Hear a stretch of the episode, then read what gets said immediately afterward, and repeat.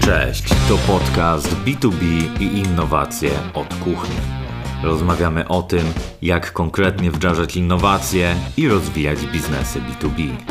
Poznajemy też ciekawe historie i zabawne anegdoty związane z omawianymi projektami.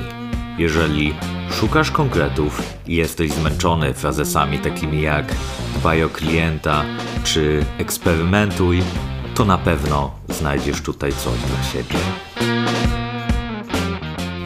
Ja nazywam się Maciej Budkowski i prowadzę Explain Visually, agencję, która pomaga opowiadać o skomplikowanych rzeczach w prosty sposób. Dzięki naszym usługom klienci zrozumieją, dlaczego warto kupić Twój produkt, a pracownicy, dlaczego warto zaangażować się w zmianę.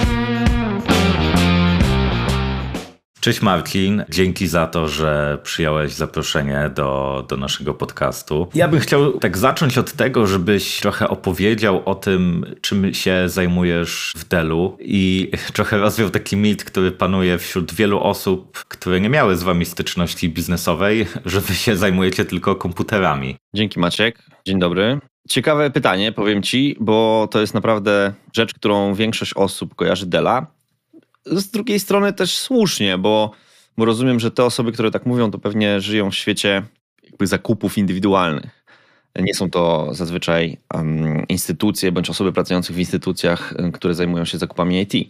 Dell, który powstał 35 lat temu, założony przez Michaela Della, taka historia typowo amerykańska. Człowiek, który zaczął studia, potem je rzucił, bo zaczął zarabiać na składaniu komputerów u siebie w garażu w Austin w Teksasie.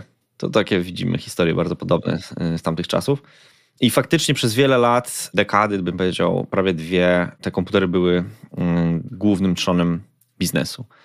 Był to innowacyjny model sprzedaży polegający na takim bardzo dyrektowym podejściu do klientów e, i do, e, i do instytucji również, nie tylko do klientów indywidualnych, który bardzo stawiał na kustomizację, tak? czyli nie było wszystko od góry do dołu tak samo.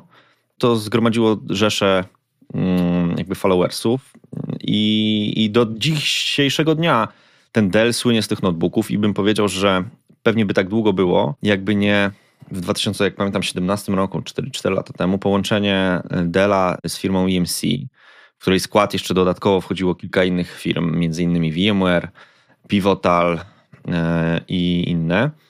I specyfika pracy EMC była bardziej związana z takim enterprise'owym biznesem. Tam głównie chodziło o storage.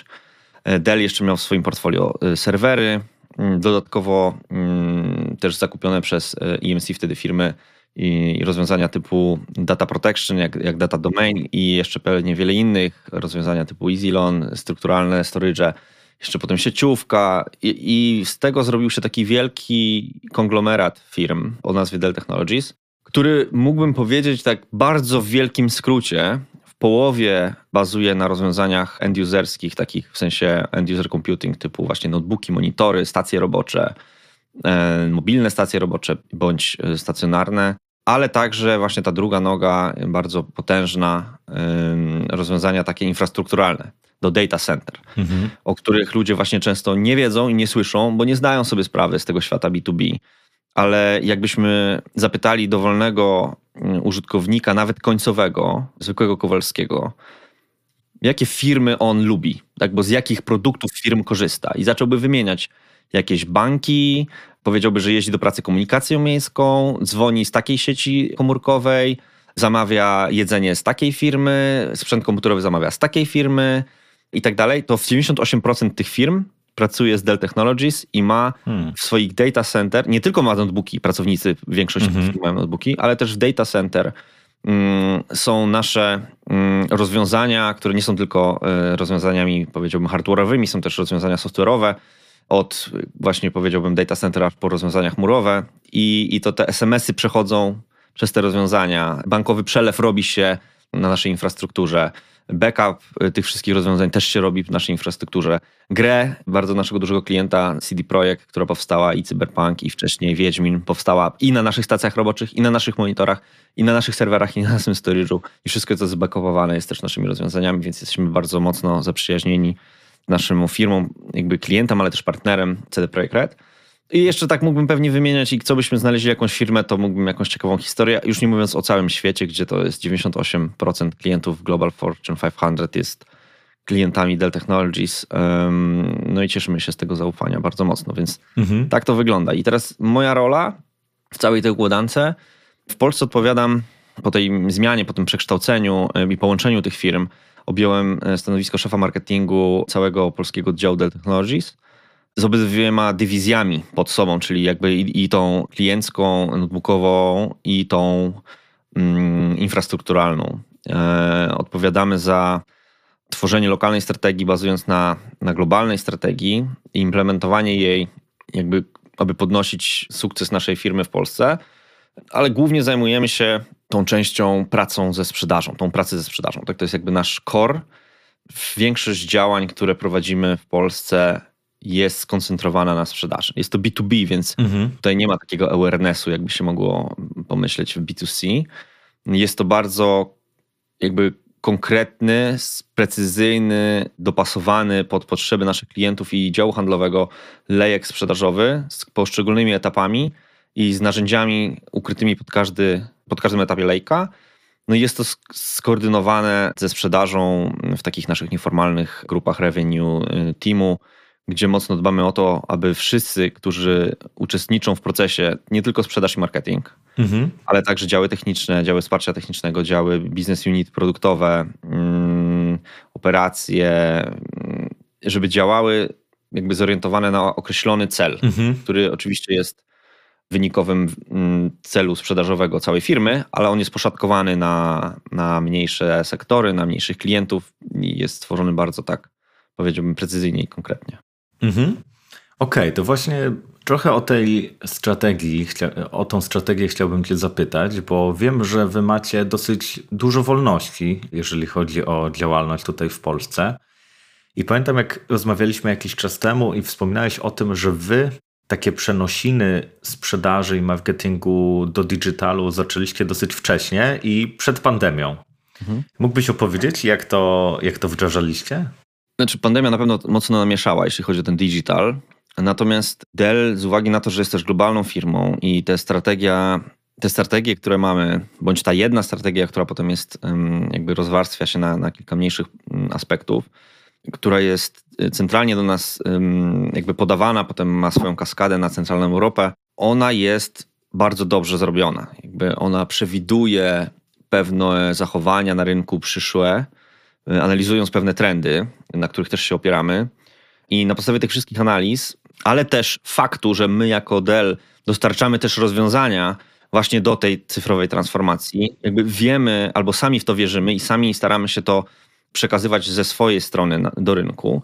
I ten digital zawsze był y, u nas gdzieś stawiany na, na czele, natomiast no, żyjemy, musimy pamiętać o tym, że żyjemy w świecie B2B, gdzie ten digital jest od jakiegoś czasu, ale też istnieją narzędzia mm, typowe dla B2B, które cały czas są dobre, po prostu były ograniczone przez, przez pandemię, po prostu ich skuteczność, używanie bądź w, ogóle możliwość stworzenia ale one są i one też będą, więc y, my bardzo opieraliśmy nasz marketing na takim zdrowym miksie tych działań i od trzech lat ponad y, stopniowo zwiększaliśmy ten udział digitalu z uwagi na obserwacje, czy to właśnie rozwiązań bądź jakichś raportów Gartnera, McKinseya, bądź innych wielkich y, konsultantów, z którymi też współpracuje Dell globalnie, więc idąc tymi trendami i tymi takimi jaskółkami zmian, staraliśmy się to mocno zmieniać. I w zależności od kraju ta implementacja tego digitalu była na różnym poziomie. My po prostu, Polska jest jednym z większych, znaczy jest największym krajem centralnej Europy, bo to jest ponad 30 krajów.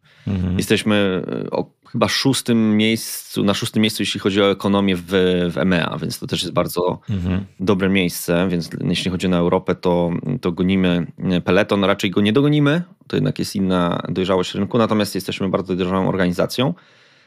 I biorąc to wszystko pod uwagę, rynek troszkę nam wymuszał to. Na zasadzie obserwacja działań też konkurencji i obserwacja tego, w jaką stronę my chcielibyśmy iść po rozmowach z, z działami sprzedaży, z działami technicznymi. Dawaliśmy dużo takich propozycji działań, które wpasowywały się w strategię, digitalową, natomiast nie były nigdzie zdefiniowane, jeśli chodzi o konkretne narzędzia. Tak? No bo jeśli pomyślimy na przykład o narzędziach typu, nie wiem, aktywności digitalowe, kampanie, jakieś formaty digitalowe typu jakieś, nie wiem, webinary i tak dalej, no to to wszystko było. To jakby to, to, jakby to jest od lat i to nikt tego nie uważał, że jakąś, nie wiem, innowację czy zmianę podejścia do, do adresowania całego tego customer journey. Natomiast ważne było, żeby spojrzeć dalej. Mhm. I to, co my zrobiliśmy patrząc dalej, to rozpisaliśmy sobie pewien wycinek na początku rzeczy, które robiliśmy do tej pory w sposób, wydawałoby się, dobry, ale z dużą dawką krytycyzmu, takiego samokrytycyzmu, bo były moim zdaniem te rzeczy nieefektywne długoterminowo. Czyli bardzo dużo rzeczy tworzyliśmy na potrzeby pojedynczych aktywności, pojedynczych eventów, które potem umierały. Mhm. Jakby nie miały swojego drugiego życia, trzeciego, czwartego. Jeśli ktoś o to się nie upomniał, handlowiec czy klient, gdzieś to potem było w czeluściach odnajdywane i wrzucane z powrotem do obiegu, ale to były raczej sporadyczne przypadki. Mm, a ilość pracy, która stała za stworzeniem czegoś konkretnego, jakiegoś, nie wiem, czy raportu, czy eventu, czy prezentacji, czy może jakiegoś, nie wiem, analizy, jakieś opracowania, grafiki, czegokolwiek, była gigantyczna. To, to były miesiące czasem pracy, tak? I pierwszą rzeczą, którą zanalizowaliśmy, to jest to, że mm, jak coś będzie w digitalu, to my będziemy mogli to trzymać wiecznie. Więc zaczęliśmy na początku 3,5 y, roku temu nagrywać na przykład wszystkie nasze sesje z eventów fizycznych. Nasze wystąpienia na, na eventach zewnętrznych, mhm. które nawet nie były nasze, ale dostawaliśmy zgodę albo ktoś nam przysyłał gotowy materiał.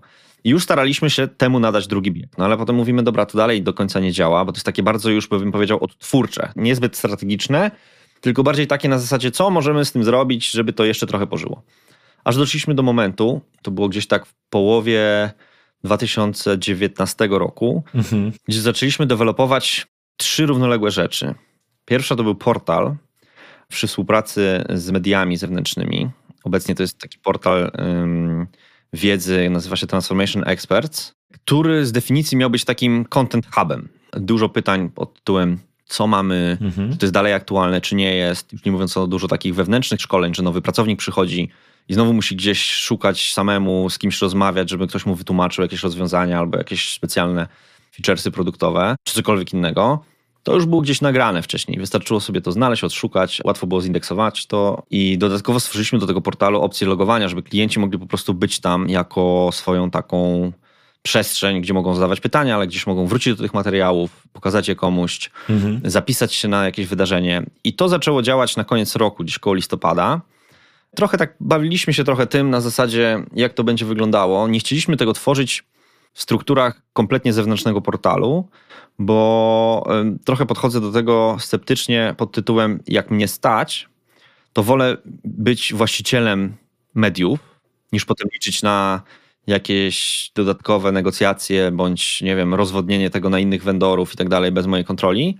A tak to jestem sam jakby mm, właścicielem kontentu, właścicielem platformy i dzięki temu y, mogę dużo rzeczy mierzyć, sugerować nowe, używać trochę rozwiązań marketing automation, trochę to powiedziałbym automatyzować pod kątem y, tego, tej customer journey. A druga część, którą zrobiliśmy równolegle, to były cykl aktywności takich szkoleniowych, nazwaliśmy to Transformation Experts Academy, która notabene miała odbywać się u nas w biurze z możliwością na żywo transmisji. I w momencie, gdy odpaliliśmy to w styczniu, przełom stycznia i lutego, odbyły się dwa takie piątkowe, dwie takie piątkowe sesje po kilka prezentacji naszych ekspertów w biurze, w studiu takim zbudowanym w biurze na te potrzeby. Mhm. I były już automatycznie zapisy na stronie i wszystko lądowało na tym portalu. Dużo kampania też wewnątrz e, firmy, żeby ten portal rozpromować, żeby to było takie pierwsze miejsce styku, że tam jest wszystko. Wiele naszych różnych biznes unitów miało swoje koncepcje, swoje aktywności. My je bardzo mocno zunifikowaliśmy, żeby to był jeden wspólny mechanizm pod jednym brandem, żeby też klient miał łatwiej z, jakby z taką analizą, ale też interpretacją, czy to del, czy to nie del, czy, czy to ważne, czy nieważne. Więc sami to grupowaliśmy. Sami prostymi aktywnościami newsletterowymi informowaliśmy sprzedaż o tym, że to jest. Dodatkowo zbudowaliśmy właśnie do tego portalu i do tego całej akademii jakby cały plan komunikacyjny tego przez zespoły handlowe bezpośrednio, mhm. przez portal, mm, tak aby nie trzeba było dziesiątek różnych maili i prosić handlowców, żeby wysyłali do klientów, tylko był jeden na dwa tygodnie, dziękuję, tam jest wszystko. Dodatkowo zespoły sprzedażowe też bardzo mocno pracowały z zespołami produktowymi i tworzyły dużo treści e, takich produktowych rozwiązań, o których mógł się klient dowiedzieć razem z jakimś quizem angażującym e, klienta z nagrodami. I te webinary, które pierwotnie były nagrywane w biurze, w marcu, jak e, wybuchła pandemia, mniej więcej tam, w sensie wybuchła, ona wybuchła wcześniej, ale w Polsce, jak już zaczął się taki ten pierwszy lockdown w połowie marca i my wszyscy zostaliśmy zmuszeni do pracy z domu z dnia na dzień, to my nic nie zmieniliśmy, jeśli chodzi o to narzędzie. One po prostu zaczęło być nagrywane z domów ludzi. No, wiadomo, trzeba było tam wysłać monitory, trochę przeszkolić ludzi, jak to robić lepiej z domu, jakie tło i tak dalej. Ale uczyliśmy się trochę tak, powiedziałbym, metodą startupową. Wszyscy jesteśmy w tych samych butach, w tym samym miejscu. Mamy w domu mhm. dzieci, które nie chodzą do szkoły. Siedzimy w domu, czasem we dwójkę trzeba pracować i tak dalej, więc nie mamy idealnych warunków, ale klienci też nie mają idealnych warunków. Więc po prostu będzie to wyglądało naturalnie. Nie będziemy tworzyć teraz scenerii jakiejś budowania w domu, całego studia i tak dalej, bo to trochę nie, nieefektywne, a też niepotrzebne. I my z dnia na dzień, jakby z, no nie z dnia na dzień, jakby z weekendu na, y, bo to było w piątek, na kolejny piątek, przerzuciliśmy się na format y, digitalowy, więc zachowany był po prostu pełen ciąg zdarzeń i co o dziwo, ta liczba osób, które zaczęły się rejestrować na te wydarzenia, mhm. przekraczała w ogóle nasze oczekiwania. Tak? To były z liczb typu 20-30 osób na, na wcześniejszych szkoleniach, 100, 150 osób na jedno szkolenie, a takich szkoleń mieliśmy powiedzmy cztery takie akademie w ciągu dnia. I gdzie na początku to były właśnie tam 200-300 powiedziałbym na taki cały dzień, to, to rosło. Z każdym tygodniem to rosło, bo my mieliśmy ten format mhm. na tyle dostosowany do potrzeb klienta, że on nie był zabukowany z tematami na stałe, na przykład na pół roku do przodu. Tylko na przykład na kolejne dwie edycje i szukaliśmy kolejnych tematów w organizacji, które są jakby pochodzą od klientów albo od naszych zespołów handlowych, że teraz jest taka trudne wydarzenie, klienci nie wiedzą jak mają coś kupować, to pyk, mhm. to taki temat. Nie wiedzą jak się zabezpieczyć, bo teraz dane będą, ludzie będą mieli komputery w domach, a nie w biurach, to jak zabezpieczyć? Kolejny temat. I, i ta atencja ludzi coraz bardziej rosła aż doszło do tego, że po roku korzystania z tego narzędzia, bo one działa już nieprzerwanie ponad rok, wcześniej było co dwa tygodnie w, piątki, teraz już praktycznie co tydzień, bo jest takie zapotrzebowanie, mhm. to mamy już nawet 800 do ponad 1000 rejestracji na taki piątek. To, i, I to cały czas rośnie, mimo że już de facto powoli i pewnie niedługo zaczniemy się spotykać fizycznie, chociaż jeszcze, e, chociaż jeszcze cały czas my jako Dell nie możemy. Jakby mamy globalną dyrektywę bezpieczeństwa, która mówi, że dbamy o swoich pracowników, o swoich klientów i partnerów i choćby był jakiś jeszcze duży procent, albo nawet niewielki, ale jakiś procent taki e, szans, że coś ryzykownego może się wydarzyć, mhm. to wolimy dmuchać na zimne. Skoro to działa w digitalu, to będzie działać. Jeśli cała Polska na przykład przejdzie zaraz na hybrydowe albo stacjonarne spotkania, my pewnie też to zrobimy, bo obserwujemy to na porządku dziennym. I to były dwa takie główne punkty, które, które wyszły z takiej naszej digitalowej strategii, które muszę powiedzieć, że odniosły duży sukces. I był jeszcze trzeci punkt, który działał już ponad półtora roku przed pandemią. E, były to aktywności z typu employee advocacy, bardzo targetowane na konkretne osoby u nas w firmie, w których także tworzyliśmy z nich, to byli eksperci, tworzyliśmy dodatkowo jeszcze im wizerunek taki na zewnątrz. To były dziesiątki, blisko 100 tysięcy wyświetleń ich artykułów, tekstów. E, po roku byli zapraszani na różnego typu konferencje jako eksperci i tak dalej. Ale to był przedsionek. Mm, rozpoczęliśmy w październiku w roku pandemicznym 2020 rozpoczęliśmy działania z naszymi partnerami. To też były pilotażowe działania. My tak trochę podchodzimy do wszystkiego. Robimy małego pilota, uczymy się trochę na błędach, coś zmieniamy, robimy coś dalej, e, działa, super, nie działa, brawo, też świetnie, nie? Nie idziemy na, na takie duże ryzyko, e, szczególnie w tych, w tych czasach, więc co się udało zrobić?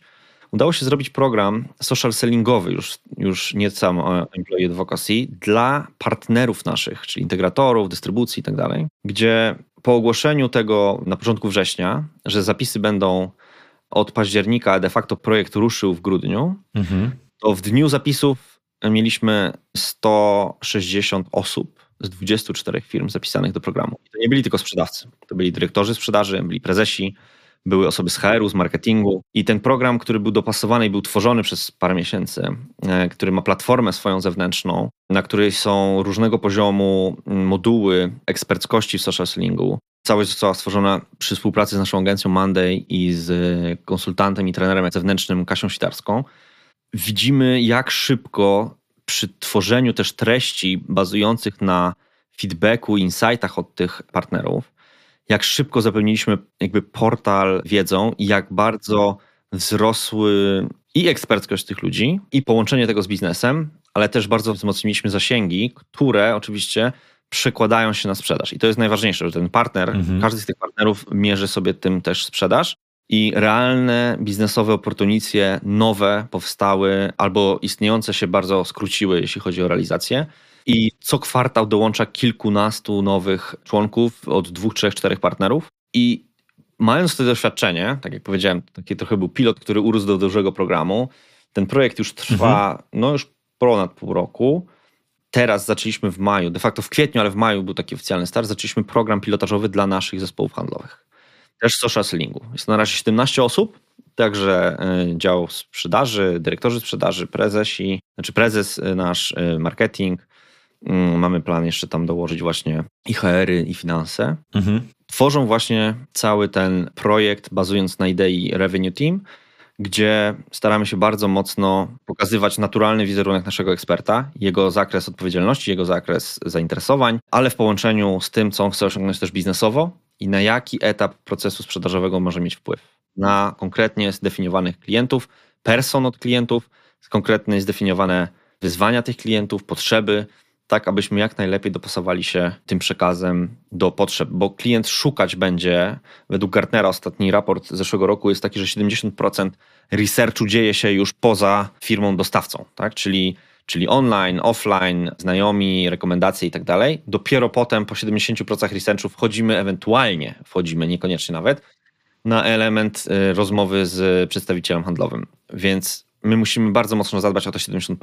I, i to, co było wynikowym tych pierwszych akcji, pozwoliło nam zbudować solidną bazę, taki fundament do tworzenia kolejnych kroków, które w tym roku mocno implementujemy właśnie w tym digitalu. Tak? Czyli nie można było od razu, bo to mimo wszystko długa ścieżka, ale mamy solidny fundament w tej chwili, żeby móc rozpocząć kolejne dobre działania. Wiesz co, tak jak cię słucham, to wiesz, z jednej strony jest ta platforma, ten content hub i do onboardingu pracowników i do no, kontaktu z klientami, czyli właściwie takie stworzenie własnego medium, social selling, no te webinary, takie agile'owo dostosowywane tematycznie do klientów. I tak myślę sobie, że to jest taki piękny przykład tego, jak czytanie raportów o trendach popłaca. To znaczy, e, często no, tych raportów jest dużo i one tam różne rzeczy przewidują, ale wasz przykład pokazuje, że no, wy dzięki temu, że odpowiednio szybko zaczęliście to wdrażać, to byliście gotowi na przyszłość, która nadeszła i, i na niej skapitalizowaliście, bo no, dużo klientów było zainteresowanych tym, co, co robicie. Mhm. Powiem ci tak, że nie, nie wiem, czy byliśmy przygotowani na przyszłość, która nadejdzie, ale cytując Natalię Hatalską, z którą też mieliśmy przyjemność współpracować odnośnie właśnie trendów w Polsce, byliśmy przygotowani na pewien jej wariant. Mhm. Nie na jeden wariant, tylko na kilka wariantów, ale nie też za dużo. Na zasadzie na, ty, na te, które gdzieś uznaliśmy, że, że leżą w naszym zasięgu, jeśli chodzi o, o naszą branżę, o to, co my na co dzień robimy. No nikt nie zakładał, że będzie pandemia i nagle z dnia na dzień się wszyscy wyłączą, tak? Jakby ale tworzyliśmy z, przy współpracy z Natalią Hotalską taki duży projekt, nazywał się Future Thinkers, to było w 2018 roku. Projekt zakładał e, zaangażowanie społeczności C-level od szefów IT, ale nie tylko, właśnie też prezesów, szefów digitalizacji, czy szefów innowacji, czy takich komórek e, w firmach, które nam są bliskie, z którymi współpracujemy. Finalnie to było 150 osób, które stworzyły takie gremium ekspertów, gdzie metodą delficką staraliśmy się uzyskać jak najwięcej informacji na temat tego, co jest dla tych branż najbardziej istotne w erze cyfrowej transformacji. Mhm. I bazując na całej mapie trendów, których jakby, znaczy trendów jest dużo, znaczy, natomiast czynników trendów jest jeszcze więcej. Różnica między czynnikiem a trendem jest taki, że kilka czynników wpływa na rozwój trendu. Mhm. I po całej analizie stworzyliśmy raport, który jest dostępny czy u nas na profilu, czy na futurethinkers.pl chyba jeszcze, nawet nie wiem w każdym razie to była akcja sprzed trzech lat. Natomiast ciekawe spostrzeżenie. Te, ten raport zawierał kilka scenariuszy. Scenariuszy przyszłości. Dlatego mówię, że scenariuszy. Nie wizji mhm. przyszłości, tylko pewnych scenariuszy wizji przyszłości, tak bym może powiedział. Gdzie biorąc pod uwagę głosowania nawet tych ludzi nad pewnymi aspektami, czynnikami i tak dalej, zestawialiśmy te czynniki ze sobą, krosowaliśmy i zastanawialiśmy się, co będzie, jeśli ten czynnik wystąpi w dużym stopniu, albo co mhm. będzie, jak on w ogóle zaniknie. Na przykład o, czynniku mówię, na przykład o czynniku ekologicznym, na przykład co będzie, jeśli mhm. się stanie, że na przykład wszystkie firmy teraz będą musiały być ekologiczne, bo nie wiem, wejdzie takie rozporządzenie prawne, albo nagle wszyscy przestaną to, na to zwracać uwagę, bo rząd będzie kompletnie tego nie regulował. Tak? Albo co będzie, jeśli w pewnym momencie pracownicy będą mogli pracować w pełni e, zdalnie, bo już w tej chwili był nomadyzm pracowniczy, dużo funkcji, taki hollywoodzki model pracy, gdzie e, ludzie pracują bardziej na zlecenie, zwołują się na, na konkretną jakąś aktywność, tak jak trochę hollywoodzki, tak jak film, tak? Zwołuje się reżyser, cała ekipa, robią film, ci się rozwiązują, idą do innych projektów za jakiś czas. I obserwujemy, że to się dzieje, tak? Że jest bardzo dużo specjalistów, którzy są bardzo wąsko specjalizowani, tak? ale za to bardzo dobrze wynagradzani i sobie wybierają też trochę projekty, w których chcą pracować, bo mają super renomę. Mhm. I widzimy taki trochę trend też nadchodzące nowe pokolenie, które trochę inaczej chce pracować niż poprzednie. No to wszystko gdzieś mm, analizowaliśmy. I jednym ze scenariuszy, o którym wcześniej powiedziałem, był właśnie ten nomadyzm pracowniczy, że opisaliśmy to, że pracownicy siedzą w domu, że mm, mogą pracować z dowolnego miejsca na świecie, o dowolnej porze, z dowolnym zespołem, na dowolnych projektach. To, gdzie są i z kim, to nie ma trochę znaczenia. Ma też swoje minusy, bo ludzie będą alienowani. I dawaliśmy też przykłady z tego, jak już się to dzieje. Były firmy, na przykład, nie pamiętam w tej chwili nazwy, które, które z góry zakładały swój model biznesowy na zbieraniu mhm. ekspertów całego świata. Przez to ci eksperci byli jakby odłączeni od siebie fizycznie, więc oni tylko się spotykali wirtualnie. I zazwyczaj, jak się ktoś spotyka wirtualnie, to rozmawia o biznesie. Bo ma wbitego Zooma, kola, jakiegoś i tak dalej, pyk, rozmawia o biznesie, koniec, idziemy na następnego kola. Natomiast brakowało tej interakcji. I ten, ta firma, ten startup wtedy miała to jakby zdefiniowane z góry, że to będzie pewne wyzwanie, bo miały też, mieli też rozmowy z z pierwszymi pracownikami, trochę rozmów z psychologami. Mhm. I mechanizm sztucznej inteligencji dobierał tych ludzi pracujących na projektach w pary i umawiał im randomowe 15-minutowe kole tam raz w tygodniu czy ileś, mhm. tak żeby ludzie rozmawiali o wszystkim, ale nie o pracy. Mhm. Taki czaczuleta. Tak. tak. I takimi małymi jaskółkami staraliśmy się właśnie przekazywać, że te trendy są ważne. I teraz nie chodzi o to, żeby firma teraz wzięła, o, taki scenariusz, tak będzie i teraz oparła swoją strategię tylko na tym jednym, ale ten jeden scenariusz, jakby, znaczy ten jeden jakby trend może występować w jedną stronę albo w drugą stronę. Mhm. On jeszcze skrosowany jest z całym innymi trendami, które nastąpią, tak? Więc nie można przygotować się na jedną jakby ćwiartkę mhm. możliwej przyszłości, tylko ta strategia, dobra strategia powinna opierać się na różnych możliwych wariantach, gdzie oczywiście chcemy, żeby ten był nam najbliższy, bo widzimy, co się dzieje, ale i my na przykład też, jako Dell też oczywiście mamy wiele rozwiązań do pracy zdalnej, już nie mówiąc o notebookach, ale w ogóle o zabezpieczeniu środowiska pracy, backupowaniu, o wirtualizacji. No i to był taki temat, o którym zawsze mówiliśmy. Oczywiście ten raport z wieloma tymi scenariuszami gdzieś nam pomagał przez długi czas, ponad dwa lata. Pomagał nam w rozpoczęciu takich rozmów poza taką codzienność. Mhm. I to w wielu aspektach się udało. Jakby uważam, że, że cała, cała ta akcja Future Thinkers pozwoliła idealowi się lepiej spozycjonować po tym połączeniu, nie jako taki tylko dostawca infrastruktury, ale że widzimy trochę dalej, widzimy trochę do przodu i wiemy, jak do tego trochę się przygotować. I na nieszczęście zdarzyła się ta pandemia, która jest prawie że wyjętym jednym scenariuszem z naszego raportu, gdzie ten nomadyzm pracowniczy był bardzo mocno mhm. e, zaadresowany. I opierając się na tych trendach, tak samo my klientom staramy się przekazać, że, że to jest ważne, jeśli chodzi o dobrą strategię, ale tak samo my podchodziliśmy do tego w ten sam sposób. I nawet dzięki temu ćwiczeniu, które zrobiliśmy przy Future Thinkers, sami my w marketingu też wiedzieliśmy lepiej,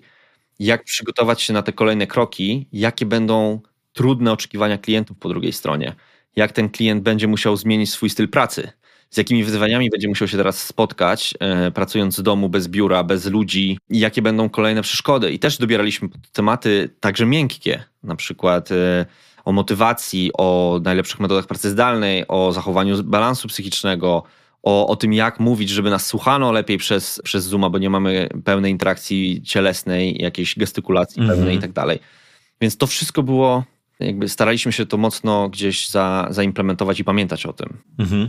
Jak tak, y, jakbym chciał to podsumować, to mm, to z kolei pokazuje też y, ile jest warte takie przecieranie intelektualnych szlaków, e, bo wy, tak jak mówisz, ok, nie mieliście gotowego kontentu na temat pracy zdalnej, jak wybuchła pandemia, ale już gdzieś tam każdy trochę myślał o tym temacie i, i, i wtedy nawet jak dajecie jakieś materiały klientom, czy, czy im doradzacie, to jest zupełnie inny poziom głębi niż jak nagle pamiętam, że był szał taki, że każdy wydawał poradnik pracy zdalnej. Firma, która pracowała tydzień zdalnie, w całej swojej historii wydawała poradnik. Nie? No i wiadomo, że taki poradnik jest mniej wartościowy niż na przykład poradnik NetGuru, którzy robili to od lat. I w waszym wypadku to mam wrażenie, że był taki krok trochę właśnie, który, który sprawił, że ta głębia tego kontentu i później sukces tej platformy gdzieś tam, no, że ten sukces mógł, mógł, się pojawić w bardzo dużej mierze bazujemy na doświadczeniach albo własnych, albo naszych klientów. Jakby to jest główna rzecz. Jakby ja nie zdarzyło mi się przekazać jakiejś treści, kontentu, ogólnie pełnego przekazu do klienta, który, gdzie ta treść była, no nie powiem, że wyssana z palca, ale mhm. stworzona tylko na potrzeby marketingu. Ja w ogóle mi nie przyszło do głowy, żeby coś takiego zrobić.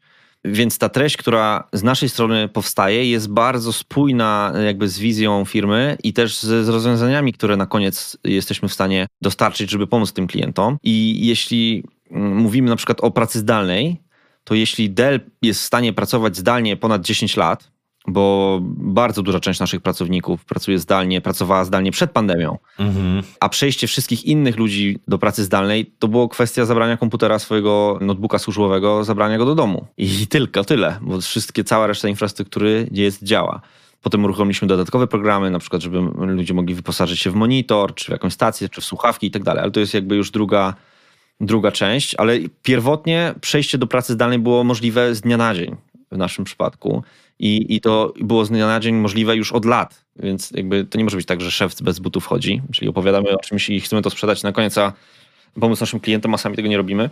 Więc działało to dobrze, ale to też dotyczy wszystkich innych rzeczy. Jakbym nie był w stanie wziąć gotowego, przygotowanego raportu o trendach z rynku i po prostu przykleić go prawie jako własną treść albo kazać komuś to przygotować, zapłacić i to pokazać, nie my musieliśmy to przeżyć. Jakby i sami, ale też z naszymi klientami na warsztatach, kilkudziesięciu, na eventach, zebrać dużo informacji, zrobić badanie dodatkowe i jakościowe, a potem ilościowe. Z tego wszystkiego stworzył się dopiero ten, na przykład ten raport. I, i akurat ten raport to była bardzo duża rzecz, ale tak jak mówię, do większości, jak nie do wszystkich rzeczy, które gdzieś staramy się na koniec przekazać naszym klientom, to używamy takiej, jakby powiedziałbym, metody doświadczalnej. Czyli jeśli coś nie jest prawdziwe dla nas i nie, jest, nie, nie bierze się z czegoś, co stworzyliśmy sami, yy, przeżyliśmy, bądź nasi klienci przeżyli, bo to też jest ważne, że dużo opowiadają też o nas nasi mhm. klienci, jeśli mają ciekawe wdrożenia, fajny problem biznesowy albo trudny problem biznesowy udało się zaadresować naszym rozwiązaniem, to chcemy, żeby oni też to opowiedzieli, tak? No bo nic tak dobrze nie działa na kreatywność naszych nowych klientów, czy, czy ich postrzeganie naszej firmy, jak opowieść z neutralnego źródła, którym jest nasz klient zadowolony. Mhm. To trochę nawiązując do, do tego tematu, takiego doświadczalnego działania, y, jakbyś mógł powiedzieć o revenue teamach, bo wspominałaś o nich na początku, wiem, że niedawno napisałeś tekst na ten temat. Byś mógł powiedzieć, jak u Was wygląda ta współpraca między marketingiem i sprzedażą, bo w digitalu jest tak, że pojawiają się ogromne możliwości dla tej współpracy, ale też ogromne wyzwania, więc jakbyś mógł opowiedzieć, jak, jak to u Was działa. Zaznaczyłem trochę na początku o tym revenue teamie i to się gdzieś tam prze, przewija, dlatego że wszystko to, co opowiedziałem do tej pory odnośnie i kontentu, i strategii digitalowej, i, i tym zaangażowaniu naszych klientów i nasz, nasz zespół sprzedażowy w tworzenie tego przekazu, to jakby to jest clue. To, że my będziemy sobie robić jakieś aktywności, tworzyć jakieś strategie, ale one będą, nie, nie będą zsynchronizowane z, z celami sprzedażowymi, z, z celami naszych handlowców yy, odnośnie pojedynczych klientów, grup klientów, to to w ogóle by nie, nie zadziałało. Jakby oczywiście mieliśmy przykłady i wiele takich porażek, które, które nam się zdarzyły na, na całej tej drodze I, i ja uważam, że te porażki są jakby czymś najcenniejszym w tym, w tym procesie dla mnie, może nie na zewnątrz, ale dla mnie, dla mhm. mojego zespołu. Mhm. I podchodzimy trochę do tego tak, że im więcej tych porażek, ale na małej skali, tym szybciej dochodzimy do, do tych sukcesów. Tak? Trochę metodą mhm. czasem, tak jak powiedziałem, eksperymentalną, ale też bazującą bardzo mocno na takim wzajemnym zaufaniu, wzajemnym takim wsparciu. Nie tylko mówię u nas w marketingu, ale też w sprzedaży. I ten revenue team, tak krótko zdefiniować, jakbym go miał, to w naszym przypadku jest to taki nieformalny zespół, bo to ważne, żeby zaznaczyć, że to jest nieformalny zespół. Jest powołany mhm. oczywiście za zgodą wielu jednostek, z błogosławieństwem prezesa i tak dalej, ale to jest nieformalne, nawet nie nazywamy tego revenue teamem de facto. To jest taka definicja, która łatwiej mi to gdzieś dodać etykietkę do tego, natomiast my się po prostu jakby działamy wspólnie na rzecz jakiegoś biznesu konkretnego i jest to, jak powiedziałem, nieformalny zespół, który powstaje ponieważ chcemy osiągnąć wspólny cel, jakim jest sprzedaż. Żeby ten marketing nie był postrzegany jako generator kosztów, jako ktoś, kto tylko gdzieś tam usłuży marketingowo, dostarczy jakąś tam właśnie usługę, ulotkę, webinar czy coś, mhm. tylko jest bardzo mocno zacieśniony ze współpracą z zespołem sprzedażowym, tworząc jeden mechanizm.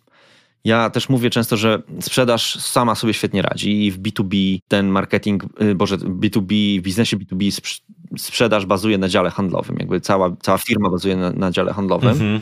Natomiast y, większość innych działów są to działy wsparcia, supportujące. No nie powiem, że back-office'owe, ale supportujące. I, I trochę na ile sobie te działy wyrobią pewną jakby renomę, ale też jakby poziom współpracy, zaangażowania, zaufania z zespołami handlowymi, na tyle lepiej będzie ten finalny efekt widoczny. I mm, jaki może być ten efekt? Bo my w Revenue Team stawiamy na to, że osoby, które pracują w całym Revenue Team mają jeden wspólny cel pod tytułem sprzedaż. I jakaś konkretna sprzedaż. Nie na zasadzie sprzedaż całej firmy ma wzrosnąć o 10%, bo to jest taki cel, który potem mhm. trzeba rozpisać na poszczególne działy, potem na poszczególne osoby, poszczególnych klientów, poszczególne deale i tak dalej. To jest cały proces potem za tym idzie sprzedażowy, ale my chcemy być w środku całego tego projektu, tak? Czyli chcemy bardzo głęboko wejść w relacje ze sprzedażą. Mówię tutaj o poziomie szefów sprzedaży, potem konkretnych handlowców, zdefiniować ich potrzeby, zdefiniować potrzeby ich klientów, sprawdzić je nawet głębiej niż potrafi czasem handlowiec, dostarczając dodatkowe analizy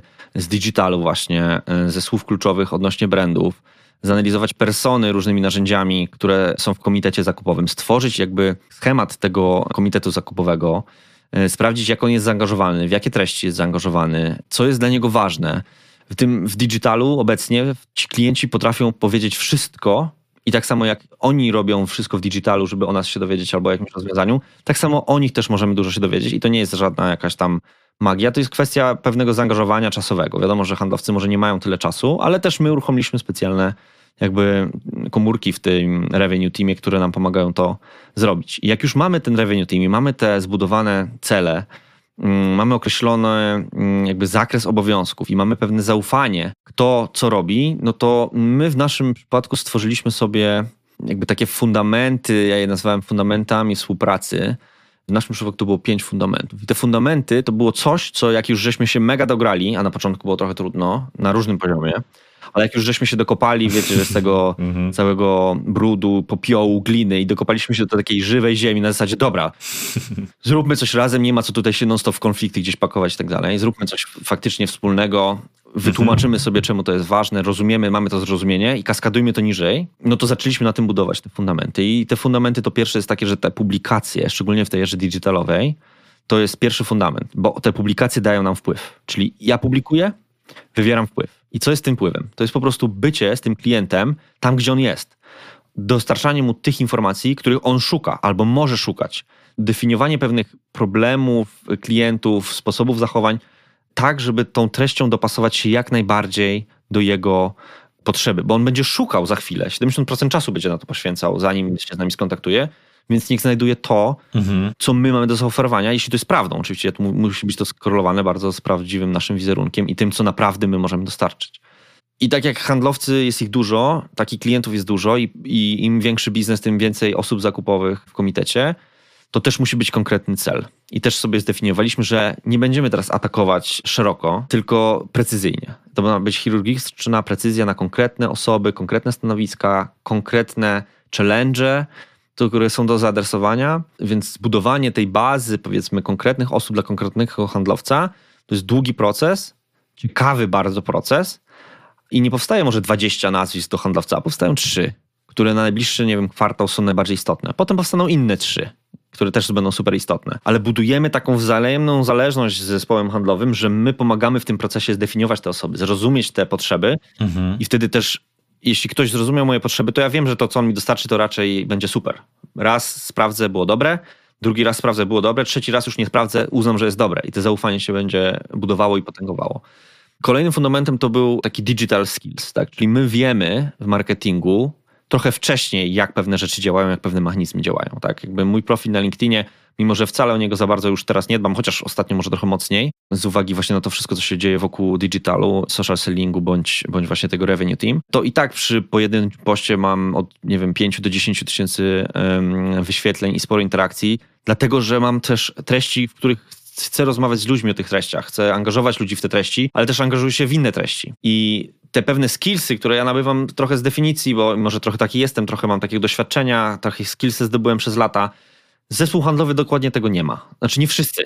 I my robimy, y, powiedzmy, ankietę robimy przed każdym warsztatem z grupą pilotażową. Niektórzy są super, a niektórzy w ogóle nawet nie kryją się z tym, że oni w to nie patrzyli, no bo gdzie indziej była ta magia sprzedażowa B2B. Tak? I mamy tego świadomość. I jakby nikt nie mówi, że to jest źle. Mhm. Ale samo to, że oni są otwarci na to, że widzą, że tu jest szansa, że to jest kanał, kolejny kanał dotarcia do naszych klientów, gdzie oni, ich grupa reprezentatywna w 90% jest na LinkedInie, szczególnie w dużych klientach, no to nie może nas tam nie być, tak? To tak mhm. jakby była jedna roczna konferencja bankowa, tylko jedna, a my tam nie pójdziemy. Jakby no, dokładnie ja to tak samo używam. Więc jest, jest bardzo dużo otwarcie na te, na te digital skille. I tutaj też rośnie nasza rola marketingu. Pokazujemy się jako jako, jako pewien autorytet, który jest w temacie autorytetem, który może też znaleźć innych autorytetów nawet spoza naszej firmy i zebrać ich razem i przekazać tą mhm. wiedzę w najlepszy możliwy sposób, żebyśmy się z dwóch stron nauczyli tego, tak? Albo lepiej to rozumieli.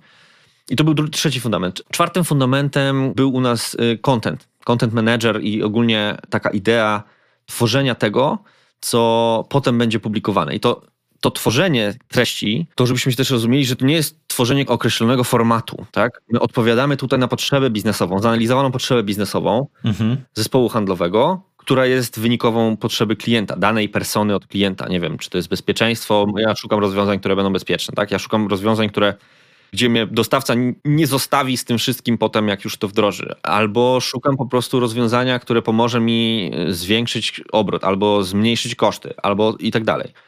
I na podstawie tego tworzymy content. Content, który, którego forma już będzie dowolna. Czy to będzie animacja, czy to będzie wideo, czy to będzie webinar, gdzie handlowiec będzie razem z speakerem, z klientem, który już to wdrożył i będzie zapraszał innych klientów, żeby o tym posłuchali. Mhm to już jest wtórna, bardzo ważna rzecz, ale wtórna. Zacznijmy od kontentu, bo po tym jak my marketingowo postaramy się to wszystko ułożyć i podać trochę na tacy naszym klientom i naszym handlowcom, żeby oni mogli tym kontentem w różnym formacie działać, no to już jest oddzielna historia, to możemy oddzielny w ogóle poświęcić odcinek. Mhm. Natomiast no też przysłu jakby przysłużyły nam się te wcześniejsze aktywności, które robiliśmy i ten content hub, i te webinary, i ta budowana lojalność klientów i ich jakby budowana community liderów transformacji, ekspertów transformacji. Dzięki temu łatwiejsze mamy też yy, łatwiejsze dotarcie do, do tej grupy klientów, które te treści potem mogą konsumować. Ale też się umówiliśmy tak, że nigdy nasz handlowiec, znaczy nie lubię słowa nigdy, jakby bardzo mało jest prawdopodobne, a nawet jeśli jest prawdopodobne, to jest to ostatnia rzecz, którą pewnie by chcieli robić, bo to zajmuje jednak trochę czasu, a wiem, że zespół handlowy ma dużo czasu, jednak zajętego pracą handlową. Stwierdziliśmy, że dostarczamy content managera. Nie budujemy dla was jakby z głowy, z palca wyssany content, który wydaje nam się, że jest dobry, ale dajemy wam pewną komórkę, która będzie ten content budować z wami na podstawie waszego briefu, waszych insightów, waszych zebranych bullet pointów, rozmowy telefonicznej, mailowej, jakiejkolwiek. Na podstawie tego nasz już zespół, który już od lat tworzy dla nas treści, jest praktycznie wewnętrznym już zespołem, prawie że zna naszą firmę od podszewki. Tak? To nie będzie copywriter wzięty po prostu tak, o proszę mi tu napisać tekst, tylko to jest już bardzo głęboki tekst, który, który jest napisany tak, że po prostu mm -hmm. nasi eksperci to mało coś zmieniają, zazwyczaj się pod tym podpisują i mówią pięknie. To jest dokładnie to, co miałem na myśli, jakby lepiej bym sam tego nie napisał. Nie napisał, stworzył, nie nagrał i tak dalej. Więc, więc podejście do zespołu handlowego pod tytułem Do It Yourself jest o tyle dobre, że pierwsza ich blokada jest w głowie, Jezu, ja nie będę miał czasu pisać artykułów, ja nie będę miał czasu tworzyć jakichś bullet pointów, kontentu, tematów wybierać i tak dalej. Ale już pomoc przy stworzeniu tego jest super, bo handlowiec musi się zaangażować, ale dostaje dwa, trzy razy więcej w tym, za ten czas, który poświęca, niż jakby miał sam to robić. No i ostatnia rzecz to jest ten szybki, mhm. szybka możliwość takiego reakcji, szybka możliwość reakcji, szybka możliwość dostarczenia i wzięcia tego kontentu dzięki właśnie temu Content Hubowi. Czyli stworzyliśmy ten Content Hub, żeby było jedno spójne miejsce, że wszystko tam będzie mhm. się tworzyło. I imprintuje to się w głowach naszego zespołu handlowego, ale też naszych klientów, naszych partnerów, że tam mogę wrócić, o czymś zapomnę, tam to będzie. I będzie wszystko w jednym miejscu.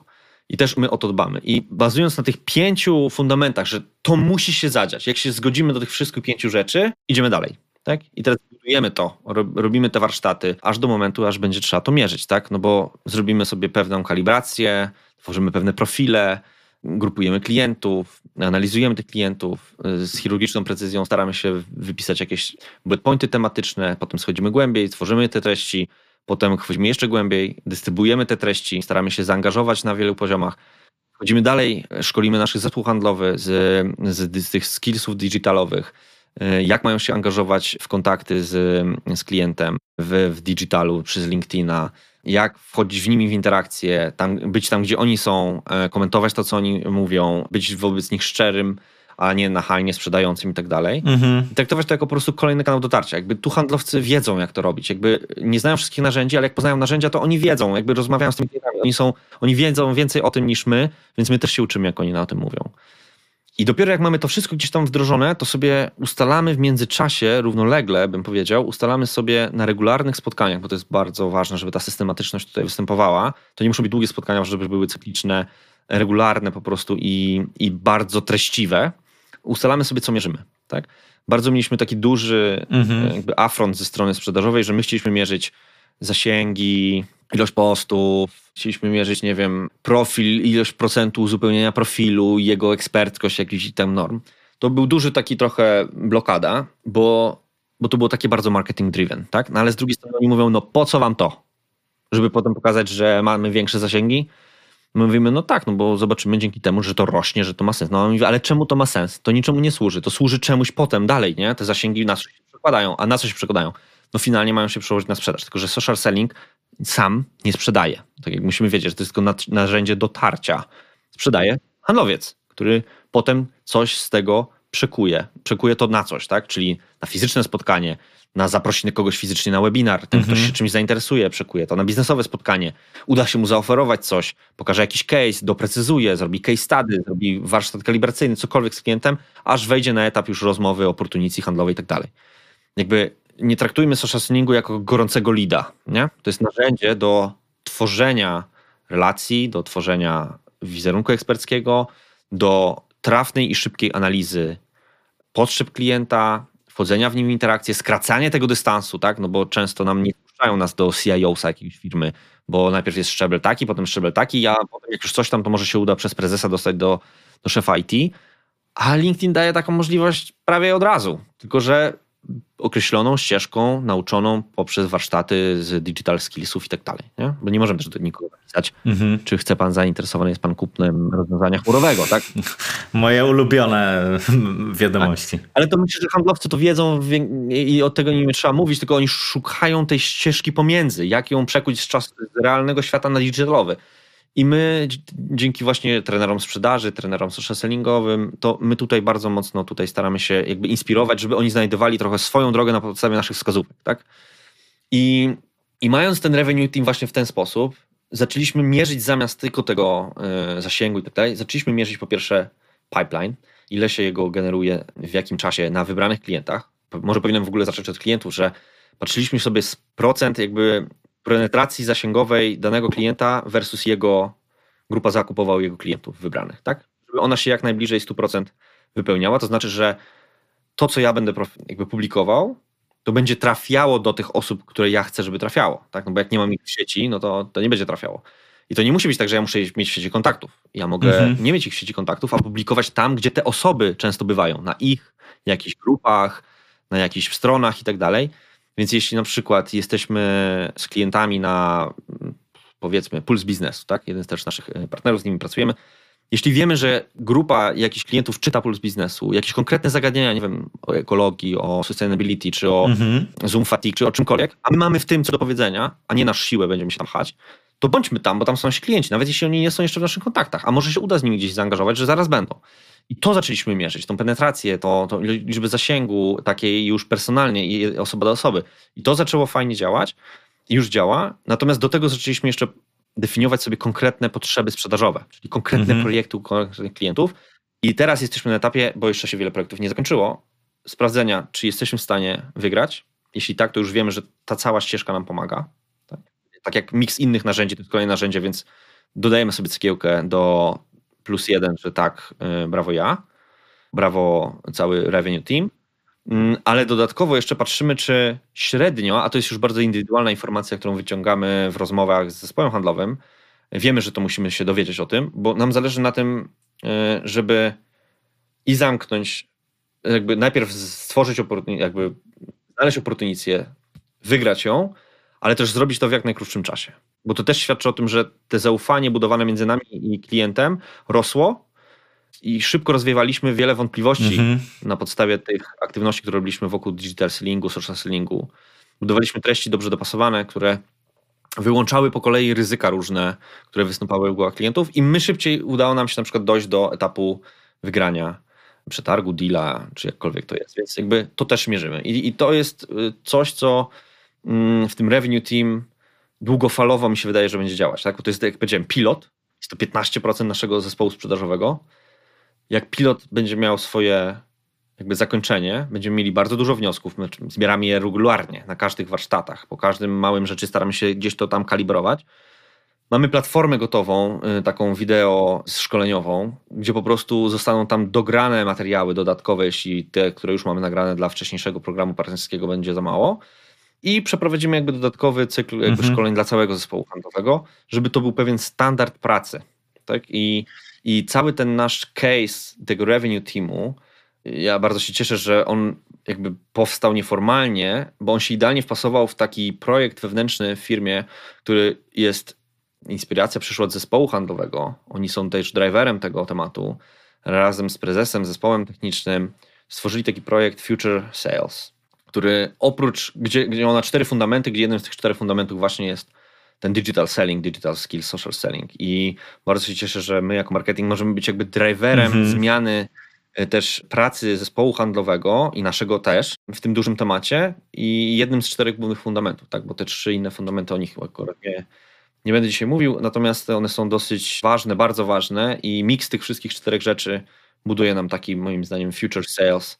Jest to bardzo mocna zasługa naszego działu handlowego, że mają tak otwarty umysł i widzą, że tutaj jest pole do, do współpracy, jest pole do improvementu takiego sporego. I, i tutaj do, nikt do nikogo nie ma pretensji, też jest, to, jest, to jest ważne mm -hmm. zaznaczenie, tak? bo, bo my nie mówimy, że to jest jedyna droga, tylko że to jest ważna droga i oni sami przychodzą do nas, handlowcy, i mówią, że nie może mnie tam nie być tak? Jest, są tam wszyscy moi klienci, a ja nawet nie mam profilu, tak? Ja nie mhm. wiem, co mogę z tym zrobić. I, I my podpowiadamy. Na zasadzie nie sugerujemy wszystkiego, co mają robić, tylko dajemy jakąś garść inspiracji, przykładów i tak dalej, gdzie e, oni mówiąc, co jest dla nich naturalne, wyciągają z tego, co najlepsze, my budujemy z tego pewien profil mhm. E, i pomagamy im go jakby przekazać dalej, tak? I, I odważyć ich do tego, żeby to robili.